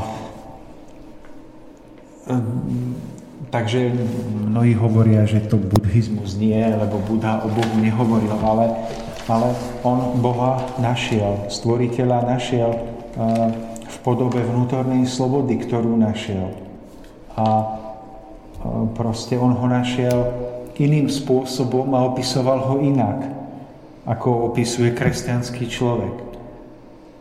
Ale keď kresťanský človek dojde k skutočnej slobode na základe toho, že sa vymaní z extrémov a nájde skutočnú, tak zistí, že našiel to isté, čo Budha. Napríklad toto sú veľmi zaujímavé veci, ktoré človek spozná, keď prenikne do duchovnej podstaty dejov a učení. Takže preto je veľmi, veľmi nebezpečné, aby sme sa jednoducho dlhodobo zdržiavali v nejakom extréme, lebo on, on splodí opačný extrém. To je jedno, či je to jednoducho No ja som napríklad niekedy zažíval také svoje extrémy. My sme s mamou, keď som ja bol ešte neplnoletý, som, som robil rôzne, rôzne také seba zaprenia aj v otázke stravovania a tak. No a presne toľko, koľko som sa ja seba zaprel v niečom, som sa neskôr obiedol. Jednoducho, nie, nie, že po ukončení hladovky som sa obiedol že ne, dva dní sme riadne, nie že nejedli, no ja som, ja som ešte jedol, ale, ale že, že nie že hneď potom, ale proste to je v duchu niekde uložené, že, že niekedy o 10 rokov dôjde k tomu opačnému extrému v niečom. A to je jednoducho v podvedomí uložené. My na to zabudneme, ale je to tam a dožaduje sa to prežitia druhého extrému. No a vymanenie sa jednoducho z týchto, z týchto situácií, toho kolobehu, to je, to je veľké posolstvo aj Budhu, ale je to v podstate aj v jadre učenia Ježiša Krista, ale je to v jadre učenia aj posolstva, posolstva grálu. Je to všade inými slovami, ale vedie to človeka k tomuto. Takže preto by som bol veľmi rád, keby, keby sme už e, nebojovali medzi sebou, ale každý z nás sa pozrel za seba s otázkou, že koľko, koľko stromov, koľko kvetov rozkvitlo vďaka našej vzájomnej nejakej spolupráci. Koľko stromov e, vyrástlo, koľko krásnych stavieb vzniklo, koľko ľudí vďaka, aj vďaka nášmu spolupôsobeniu našlo cestu k pravde, pretože toto je to jediné ovocie, ktoré stojí za to. Boj medzi sebou jednoducho nikam nevedie a, a ničí aj to málo hodnot, čo na zemi sa nachádza. Tak, Tomáš, ak by ste dovolili, ten náš čas sa pomaly, ale isto naplňa. Ja by som teraz veľmi rád dozdal slovo Pavlovi, aby sa s nami podelil o svoj vlastný pohľad práve na túto tému a myslím si, že potom ešte troška v závere my sme možno niečo málo doplnili, takže Pavol, odozdávam vám slovo, nech sa páči, teda odozdávam aj mikrofón. Dobre, ďakujem za mikrofón. E, dobrý večer poslucháčom Slobodného vysielača. A pretože nedávno začal ten nový, nový rok, tak e, možno trošku opozdenie, ale prajem, aby sme ho všetci, aj tí poslucháči, aj my tu v štúdiu, e, správne naplnili, aby sme si dali nejaké predsavzatia, ktoré splníme tentokrát, aby sa nám v živote darilo, aby sme boli zdraví. No a teraz sa vráťme troška k tej téme, ja by som zopakoval tú tému. Ochrana duchovných hodnot v súčasnosti. No, eh, eh, hneď na začiatku by som povedal, že to je téma, ktorá je veľmi, veľmi obšírna a nedá sa ani zaškatulkovať, lebo je tak všeobsiahla, eh, že by sme mohli povedať, že to je imaginárna téma. Lebo do duchovného sveta vojde veľmi veľa veci, veľmi veľa myšlienok, veľmi veľa pozícií. No, tak z počiatku taká filozofická otázka, že e, čo sú to tie duchovné hodnoty. No ja sa osobne necítim nejaký zvlášť expert, že by som mohol, e, že by som mohol byť ako filozof, ako filozof a ísť do hĺbky podstaty veci. Ja môžem e, reálne čerpať ako z mojho, z mojho života, z mojho okolia a nejako sa prispôsobiť tejto téme. Ešte na začiatku spomeniem, že viac menej, ja by som sa na to pozeral tak viac analyticky e, na túto tému, e, tak by som to troška rozdiel, rozrobil na drobné mince alebo ak na drobné súčiastky a skúsim tam vypichnúť nejaké body, ktoré by stali ako e, za pozornosť. Takže e, čo sú to tie duchovné hodnoty? No, je to krás, krásna téma, skôr by som povedal nekonečná, ale e, skrátim to, alebo dám to aspoň heslovite do nejakých dvoch bodov, lebo ako celé to obsiahnuť nie je v našich, našich ani mojich silách. Takže tie duchovné hodnoty by som povedal, že tu patria medzi, medzi iné aj ľudské cnosti. Áno, a ako, ako také. To je taký jeden bod, ktorý by e, stal za pozornosť a e, za druhé sú to zákony zachrievajúce sa v pravde. Hej. Jedno s druhým súvisí a je to aj, aj nejako, by som povedal, prepojené. No takže e, čo by sme vedeli o tých cnostiach, hej?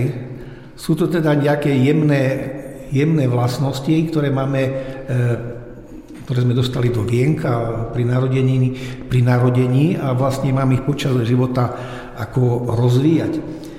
Tých cností je samozrejme veľa, veľmi veľa a ja nie som až taký odborník, aby som ich takto vymenoval, lebo sú to, poväčšinou sú také ženské cnosti a ženy majú ženskosť ako taká, má k ním bližšie.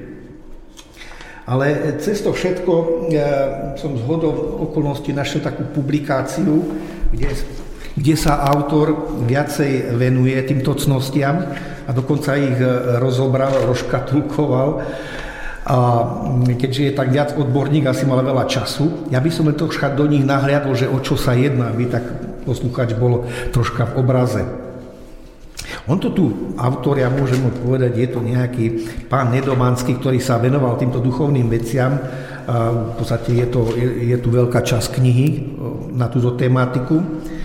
Tak e, je tu roškatulkované na 12, na 12 cností a tie tie 12 cností, každá z nich sa ešte delí na 12. Ja ich samozrejme nebudem všetky čítať, len uvediem tých prvých 12, že o čo sa jedná. Alebo ktoré sú to.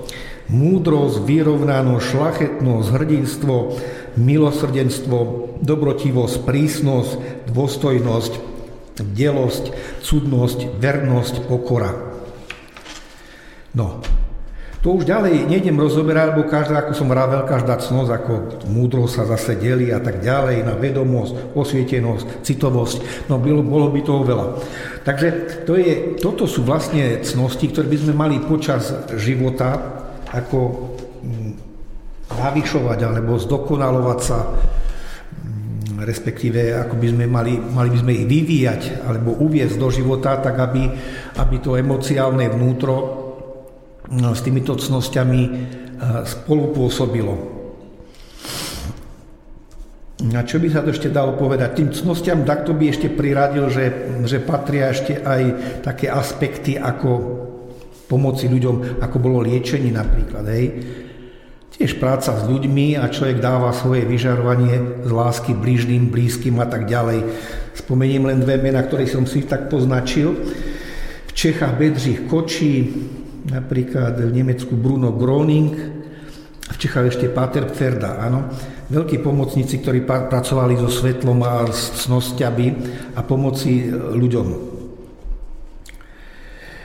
No a ešte k tej dvojke, že čo je to poznanie tých zákonov, no to je téma sama o sebe, poznanie zákonov, to sú vlastne pomoci, keď poznáme tie zákony a sú nám tie zákony napomocné, k, e, k rozvitiu alebo rozvoju jednak schopnosti, ale rozvitiu svoj, nášho bytia smerom hore, smerom zostupu. E, takže toto, ak rozvinieme a sa nám podarí rozvinúť tieto, alebo rozvinúť to poznanie tých zákonov a uviezť ich do života, máme ich šíriť medzi ľudí, ktorí, ešte, e, ktorí to ešte chcú poznať. Hej? chcú príjmať, chcú šíriť. No, o čom sú ešte tie duchovné zákony? Ja by som povedal, že mm, e, mm, asi takto voľnými slovami, že, mm, že prečo sú, alebo k čomu to je dobre. No predsa k našemu duchovnému zostupu. Jadrom nášho bytia je duch.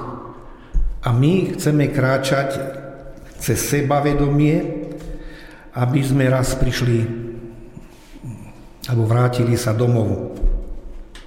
No a predtým sa ešte máme rozpomenúť, prečo sme tu vlastne prišli. Je ešte taký zajímavý, taký duchovný termín, ktorý hovoríme, že zrov, znovu zrodenie, znovu zrodenie v tele. Hej?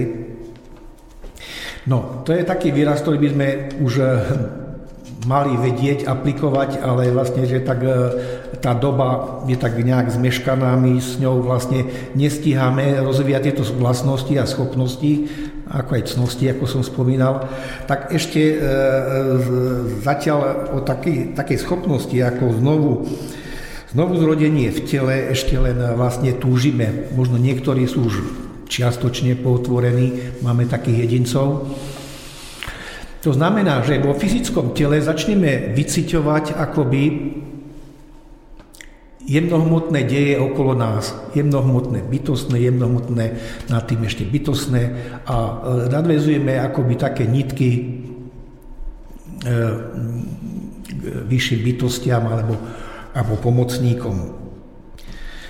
No to je presne tá veta, ak si, ak si pozorný posluchač spomína taký biblický text, kde je, je rozhovor kde syn Boží Ježiš eh, hovorí s Nikodémom a eh,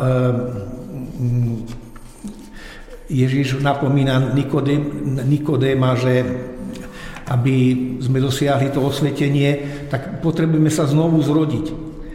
No a Nikodém sa o tri razy pýta, že ako ja, veď už, star, už som starší človek, ako sa ja môžem e, e, znovu zrodiť do, e, do lona matky. No a stále mu vysvetľuje, že že to je iné, in, iné, inak myslenie, inak myslenie. Nie je to síce ani inkarnácia, ale že raz príde doba, ja si myslím, že my sa už v tej dobe teraz nachádzame, je tu 21. storočie, kde tento význam toho slova máme sa naučiť pochopiť. Sa pevne nohami na tejto zemi, ale duchovne má také chvíľky, možno občas, možno len sem tam, kde sa spojíme s, nejaký, s nejakou pomocou alebo proste s nejakým pomocníkom. Tak toľko k tomu znovu zrodeniu. A ešte by som o tých hodnotách niečo povedal. Sú duchovné a materiálne hodnoty. My všetci dobre vieme, že jedno bez druhého nemôže byť, že proste aj, aj aj, aj tie materiálne pod, e, podmienky sú potrebné kvôli nášmu bytiu. E, musíme sa s tým vyrovnať a je to aj správne, lebo my potrebujeme mm, k realizácii svojho života a bytia, aj bývanie, teda rodinu, e, potom starostlivosť o zdravie, tvorivú činnosť, koničky, proste aj pracovisko. Takže predstava je taká, že malo by byť vyvážené to duchovné aj s tou materiálnou činnosťou. Je možno takým troška snom, že by to malo byť, dajme tomu 50 na 50, ale to asi, asi to tak rýchlo nebude, lebo otvárame sa veľmi, veľmi pomalo a tých duchovných učiteľov, ako vieme, eh, na tom našom pracovnom trhu nie je dostatok stále ten, ten e, rozvoj tých duchovných e, inšpirácií a tých mimozmyslových vnímaní ide pomenšie, ako sme predvídali. Ale máme o tom vedieť a teda sa snažiť pootvoriť to svoje vnútro, aby sme mohli vyciťovať tie jemnohmotné deje. No, e, ešte o tých duchovných hodnotách sa síce veľa napísalo, ale nevieme ich správne nastaviť, zúžitkovať tak ťažko, mali by sme povedať, že aj ťažko vieme ich ochrániť. Cez to všetko nemáme hľadať tie výhovorky, ale preduchovní to, e, to svoje bytie. Každý to robí nejakým spôsobom po svojom. Hej, niekto e, potrebuje občas nejak, nejak, nejakú polhodinku napríklad ticha. Hej niekto potrebuje svoju modlitbičku, niekto meditáciu, niekto nejakú inšpiráciu, niekto e, také rozjímanie v ľudia tichu, hej, ráno, napríklad večer. Takže tých ciest, ako, ako rozvinúť tieto, tieto naše cnosti a tieto, tento duchovný život je veľa. Ale to už je veľmi individuálne a každý si to musí e, nastaviť po svojom.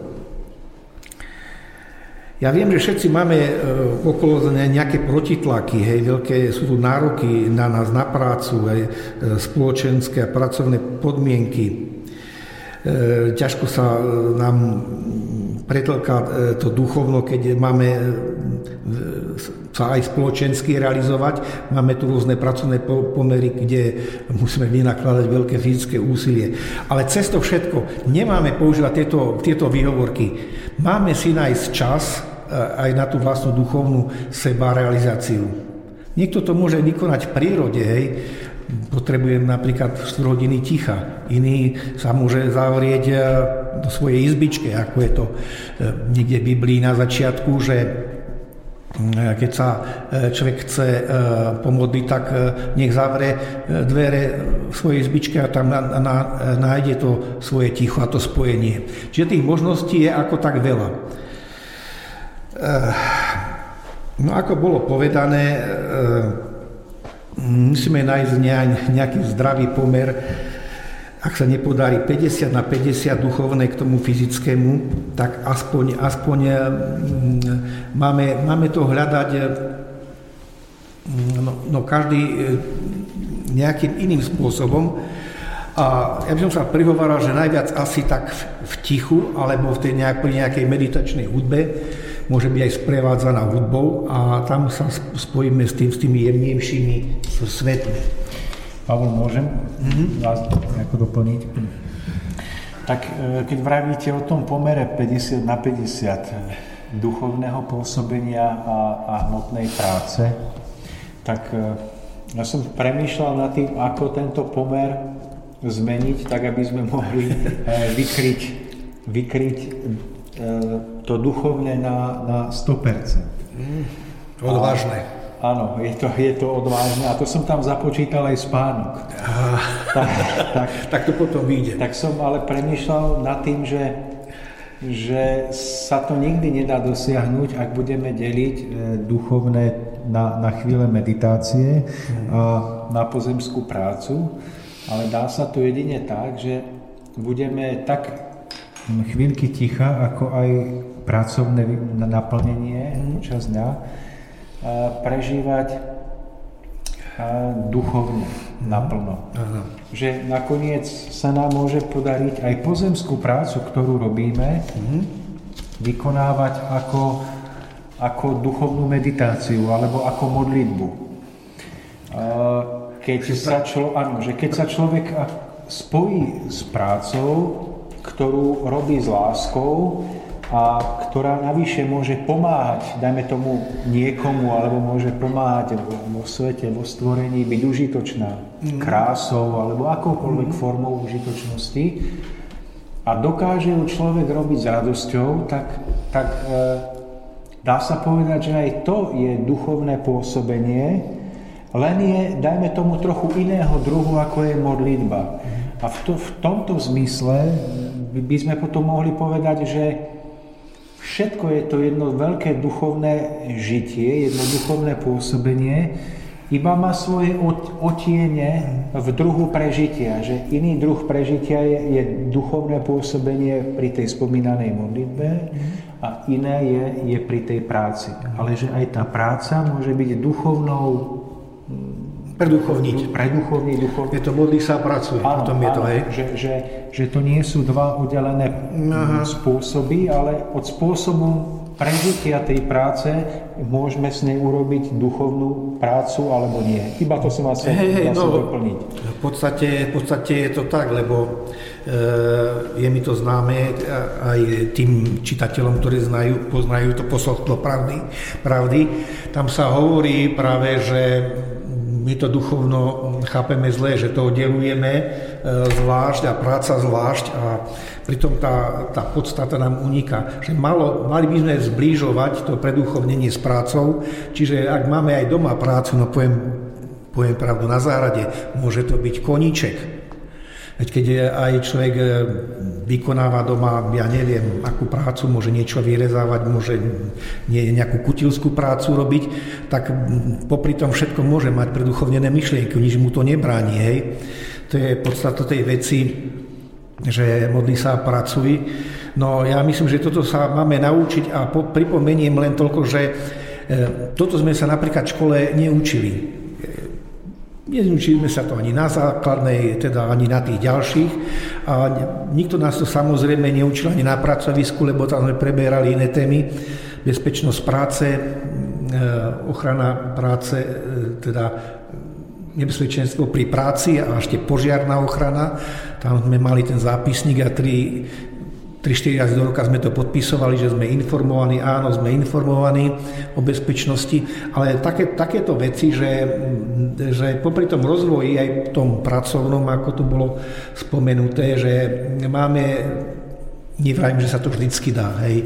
keď je nejaká pásová výroba vo firme, tak sa to ne, nedá, ale ja si myslím, že taká pri práci na, doba, na doma, vo dvore, v záhrade, možno nejaký vnímavý garáž, teda vnímavý človek, e, šofer by si aj v garáži našiel nejaký priestor, i keď e, nádej je malá. No ale pripúzme. Pavol, no, ja ešte... som v tej pasovej výrobe, ak. Ja no. som v živote mal, mal tú čest e, pracovať aj za pásom. A mimochodom bolo to v jednej, v jednej veľkej firme, ktorá vyrábala práčky, nebudem menovať názov. Ja som tam práve pracoval za pásom a hm, tam som asi po dvoch týždňoch práce pochopil, že, že ja tú prácu potrebujem pre svoj duchovný rozvoj. Hm, Na zdravie. Ako náhle, bola to veľmi náročná pre mňa práca, robili sme aj v nočných a hm, robili sme veľmi intenzívne, ale keď som dokázal za tým pásom prežiť e, práve to, čo ste spomínali, ten, ten, mm, že som to prežil duchovne, ako duchovnú prácu alebo modlitbu, aj takúto prácu mechanickú, tak e, nebudete veriť, ale jednoducho ja som, ja som z tej práce mohol odísť. Jednoducho sa mi v živote ponúkli zase nové možnosti na duchovný rozvoj, na prácu. Ale prežil som si, že aj práve táto pásová výroba ponúka akákoľvek práca, ponúka človeku možnosť pre duchovný rozvoj. Takže dnes po tých rokoch života nejakého prežitého, nebolo ich až tak veľa, ale prežitého, poznávam, že nie práce alebo nie životnej situácie, ktorú by človek nemohol využívať ako ako duchovný rozvoj svoj, svojho bytia, ak zaujme správne stanovisko. A že ak toto dokáže v tých najťažších podmienkach v živote, bez toho, aby, ja neviem, reptal, aby sa hneval, aby žaloval na osud, na okolie a správne to naplní práve tým, tým duchovným významom toho, prečo to prežíva, tak mu život sám bude pomaly otvárať nové výhľady a nové cesty, ktoré, ktoré bude poznávať, prežívať ako požehnanie vo svojom živote. Tak zase len pre doplnenie no, toho, čo hovoríte. E, e, sú také pracoviska, kde, kde je možné takto zrealizovať, spojiť tú prácu a tak troška myšlienkami aj duchom, ako keby troška sa uvoľniť a odísť. E, je to možné, no vravím, ale na druhej strane môžu byť nejaké špecifické pracoviská, kde sa to nedá, hej. E, elektrikár môže robiť v blízkosti vysokého napätia, kde si nemôže nejako myšlienkové odísť, ale musí zvýšiť, zvýšiť tú, e, zvýšiť tú aj tú mechanickú pozornosť, teda tú manuálnu pozornosť sústredenia. No ale treba hľadať tie, tie podmienky a tie rozmery, ako bolo povedané, že, že naplní to aj počas práce. No, ja hovorím, že je to možné, len asi to je, chce to nejaký cvik. Viem si to predstaviť, eh,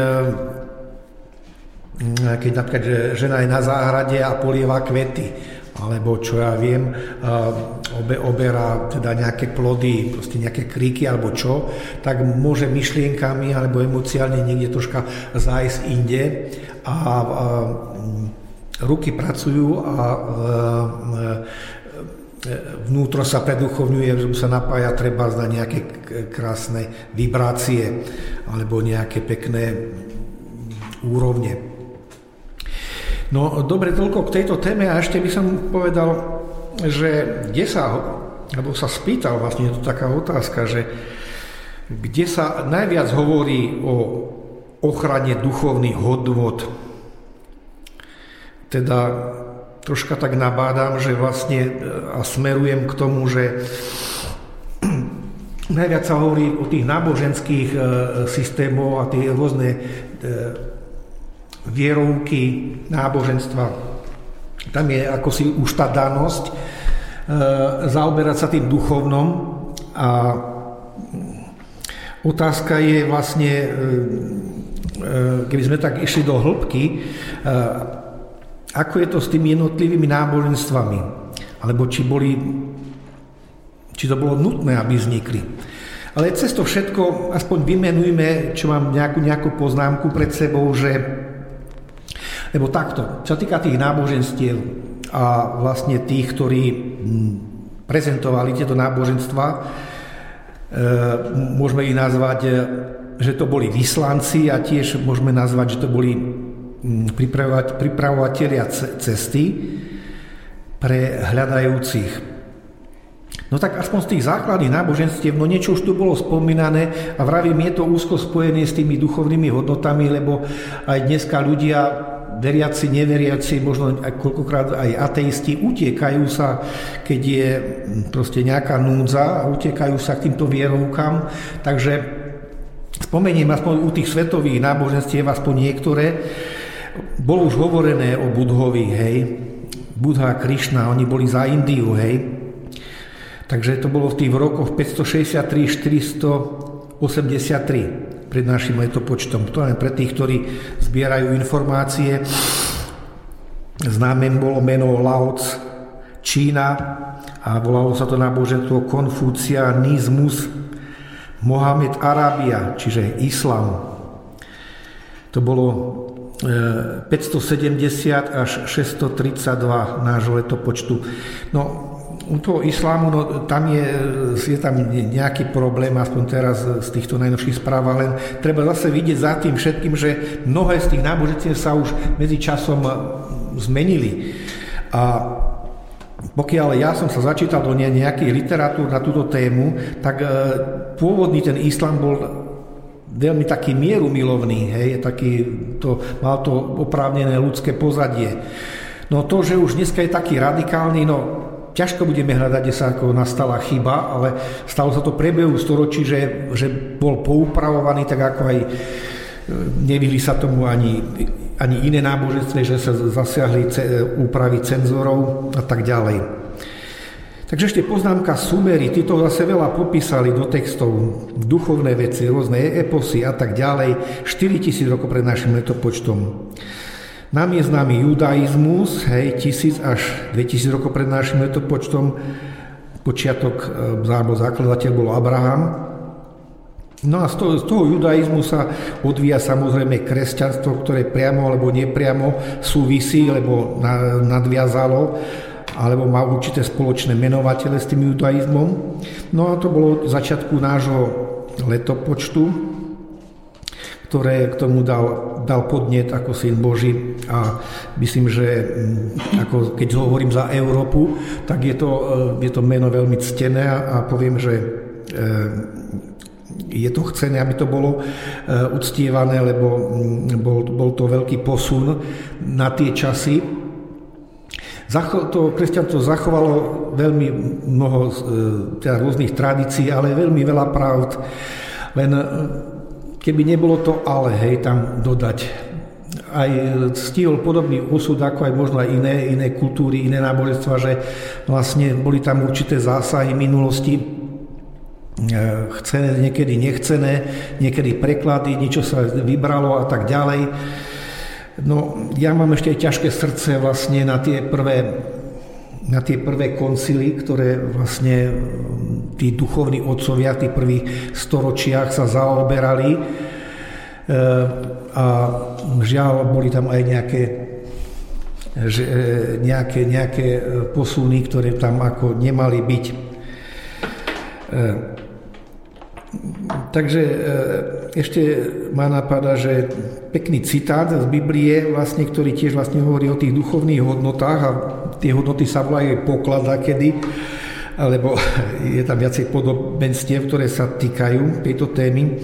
A tu je taký príklad, že nehľadajte poklad, ktorý, e, ktorý zožerie hrdza alebo mole, ale hľadajte, alebo ukradnú zlodej, ale hľadajte poklad v nebi. Hej.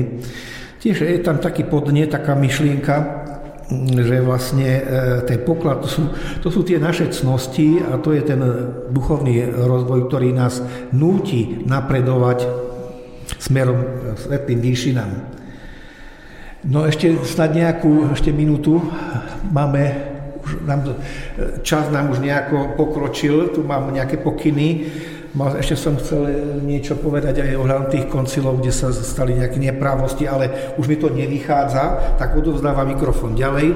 Takže ďakujem za slovo a za váš vstup. Pavol, koncily si necháme na budúce, verím, že to bude opäť zaujímavé. Tomáš, chceli by ste ešte niečo dodať? lebo naša relácia sa pomaly no, isto blíži ku koncu. Ja už asi iba na záver poďakovať všetkým poslucháčom, ktorí zase venovali čas a vypočuli si nás a podporili vnútorne všetko to dobré úsilie, ktoré sme do toho vložili, aby to v tých neviditeľných jemných formách žilo. Návonok mnoho nemôžeme spraviť. Žijeme v dobe, v akej žijeme, máme obmedzené vonkajšie možnosti ale tá najdôležitejšia práca zatiaľ, tá, ktorá má zároveň najväčší vplyv, je tá vnútorná. Hovoriť o týchto hodnotách, vždy na novo sa nimi zaoberať, pokúsiť sa vložiť ich do svojho života a takto ich prenášať ďalej. Takže skúsme si na záver ešte raz každý sám za seba uvedomiť, že či po nás zostáva spúšť, či náš boj za pravdu spôsobuje spúšť a ruiny, alebo po nás zostáva, zostávajú rozkvitnuté kvety a rozkvitnuté záhrady, pretože tento spätný pohľad raz bude musieť uskutočniť každý jeden z nás, keď možno, že odíde z tejto zeme a bude musieť vzhľadúvať plody svojho života. Rovnako Tomáš, ja si želám, aby slova a myšlienky, ktoré sme tu rozvili, boli takým malými zrnkami, ktoré sa zasejú do srdc každého, nielen našich poslucháčov, ale všetkých ľudí, kde nájdu úrodnú pôdu a budú môcť sklíčiť a naozaj sa potom prejaviť tou vonkajšou formou. A ja verím, že plody práve oživenia týchto zrn a týchto semiačok budú nádherné a vytvoria do budúcnosti niečo nádherné, čo budeme s radosťou žiť. Milí poslucháči, na samotný záver mi už len dovolte podotknúť takú malú myšlienočku, že leniví a povrchní ľudia tak svojim prístupom stále dookola živia celkom celkové prostredie nedôvery, kde chýba opravdivosť, teda celistvé, čisté nasadenie síl na zdolávanie prekážok, tam sa už dopredu rodia vlákna, ktoré nakoniec privedú k životu ovzdušie nedôvery, Spolu s touto nedôverou ide potom ruka v ruke ešte väčšie oslabenie, ešte väčšia povrchnosť a nedbalosť.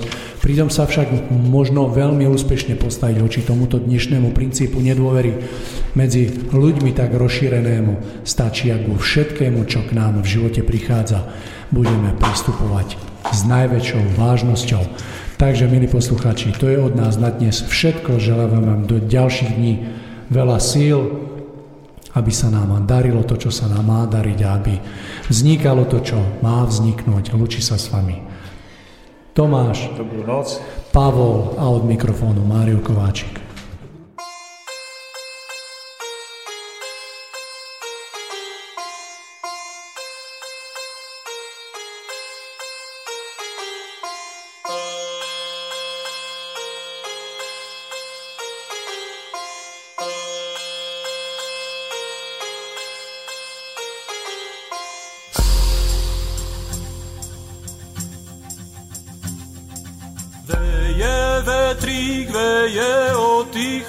Tatranských prebúdza bytosti, už stoja na vlastných. Nohách. Nohách.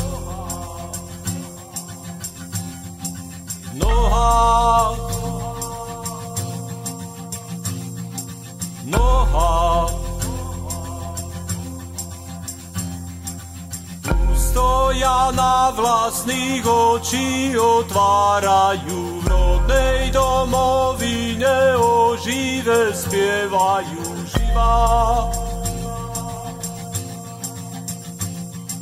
Živá. Živá. Živá. spievajú o živé, tie nôty liečivé. Preje do ďaleka to teplo žiarivé, žiari. Žiari.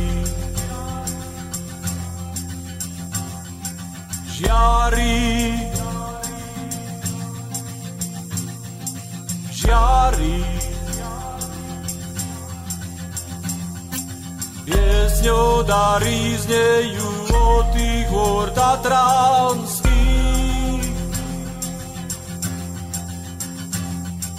Piesňou dary znejú od tých hôr Tatranských.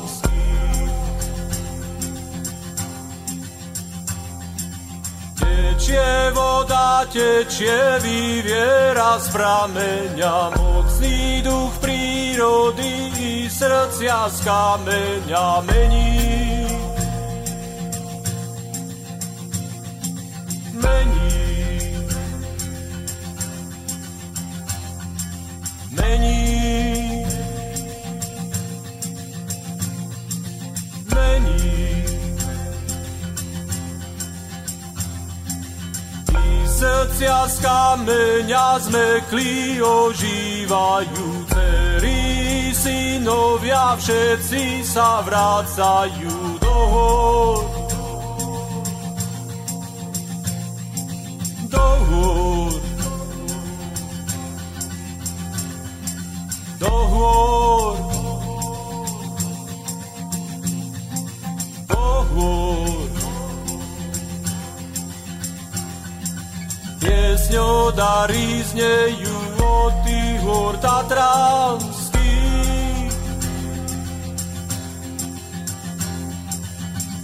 Piesňou dary znejú od tých hôr Tatranských.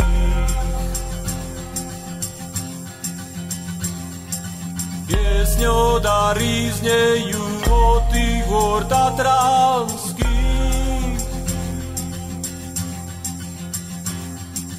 Piesňou dary znejú od tých hôr Tatranských.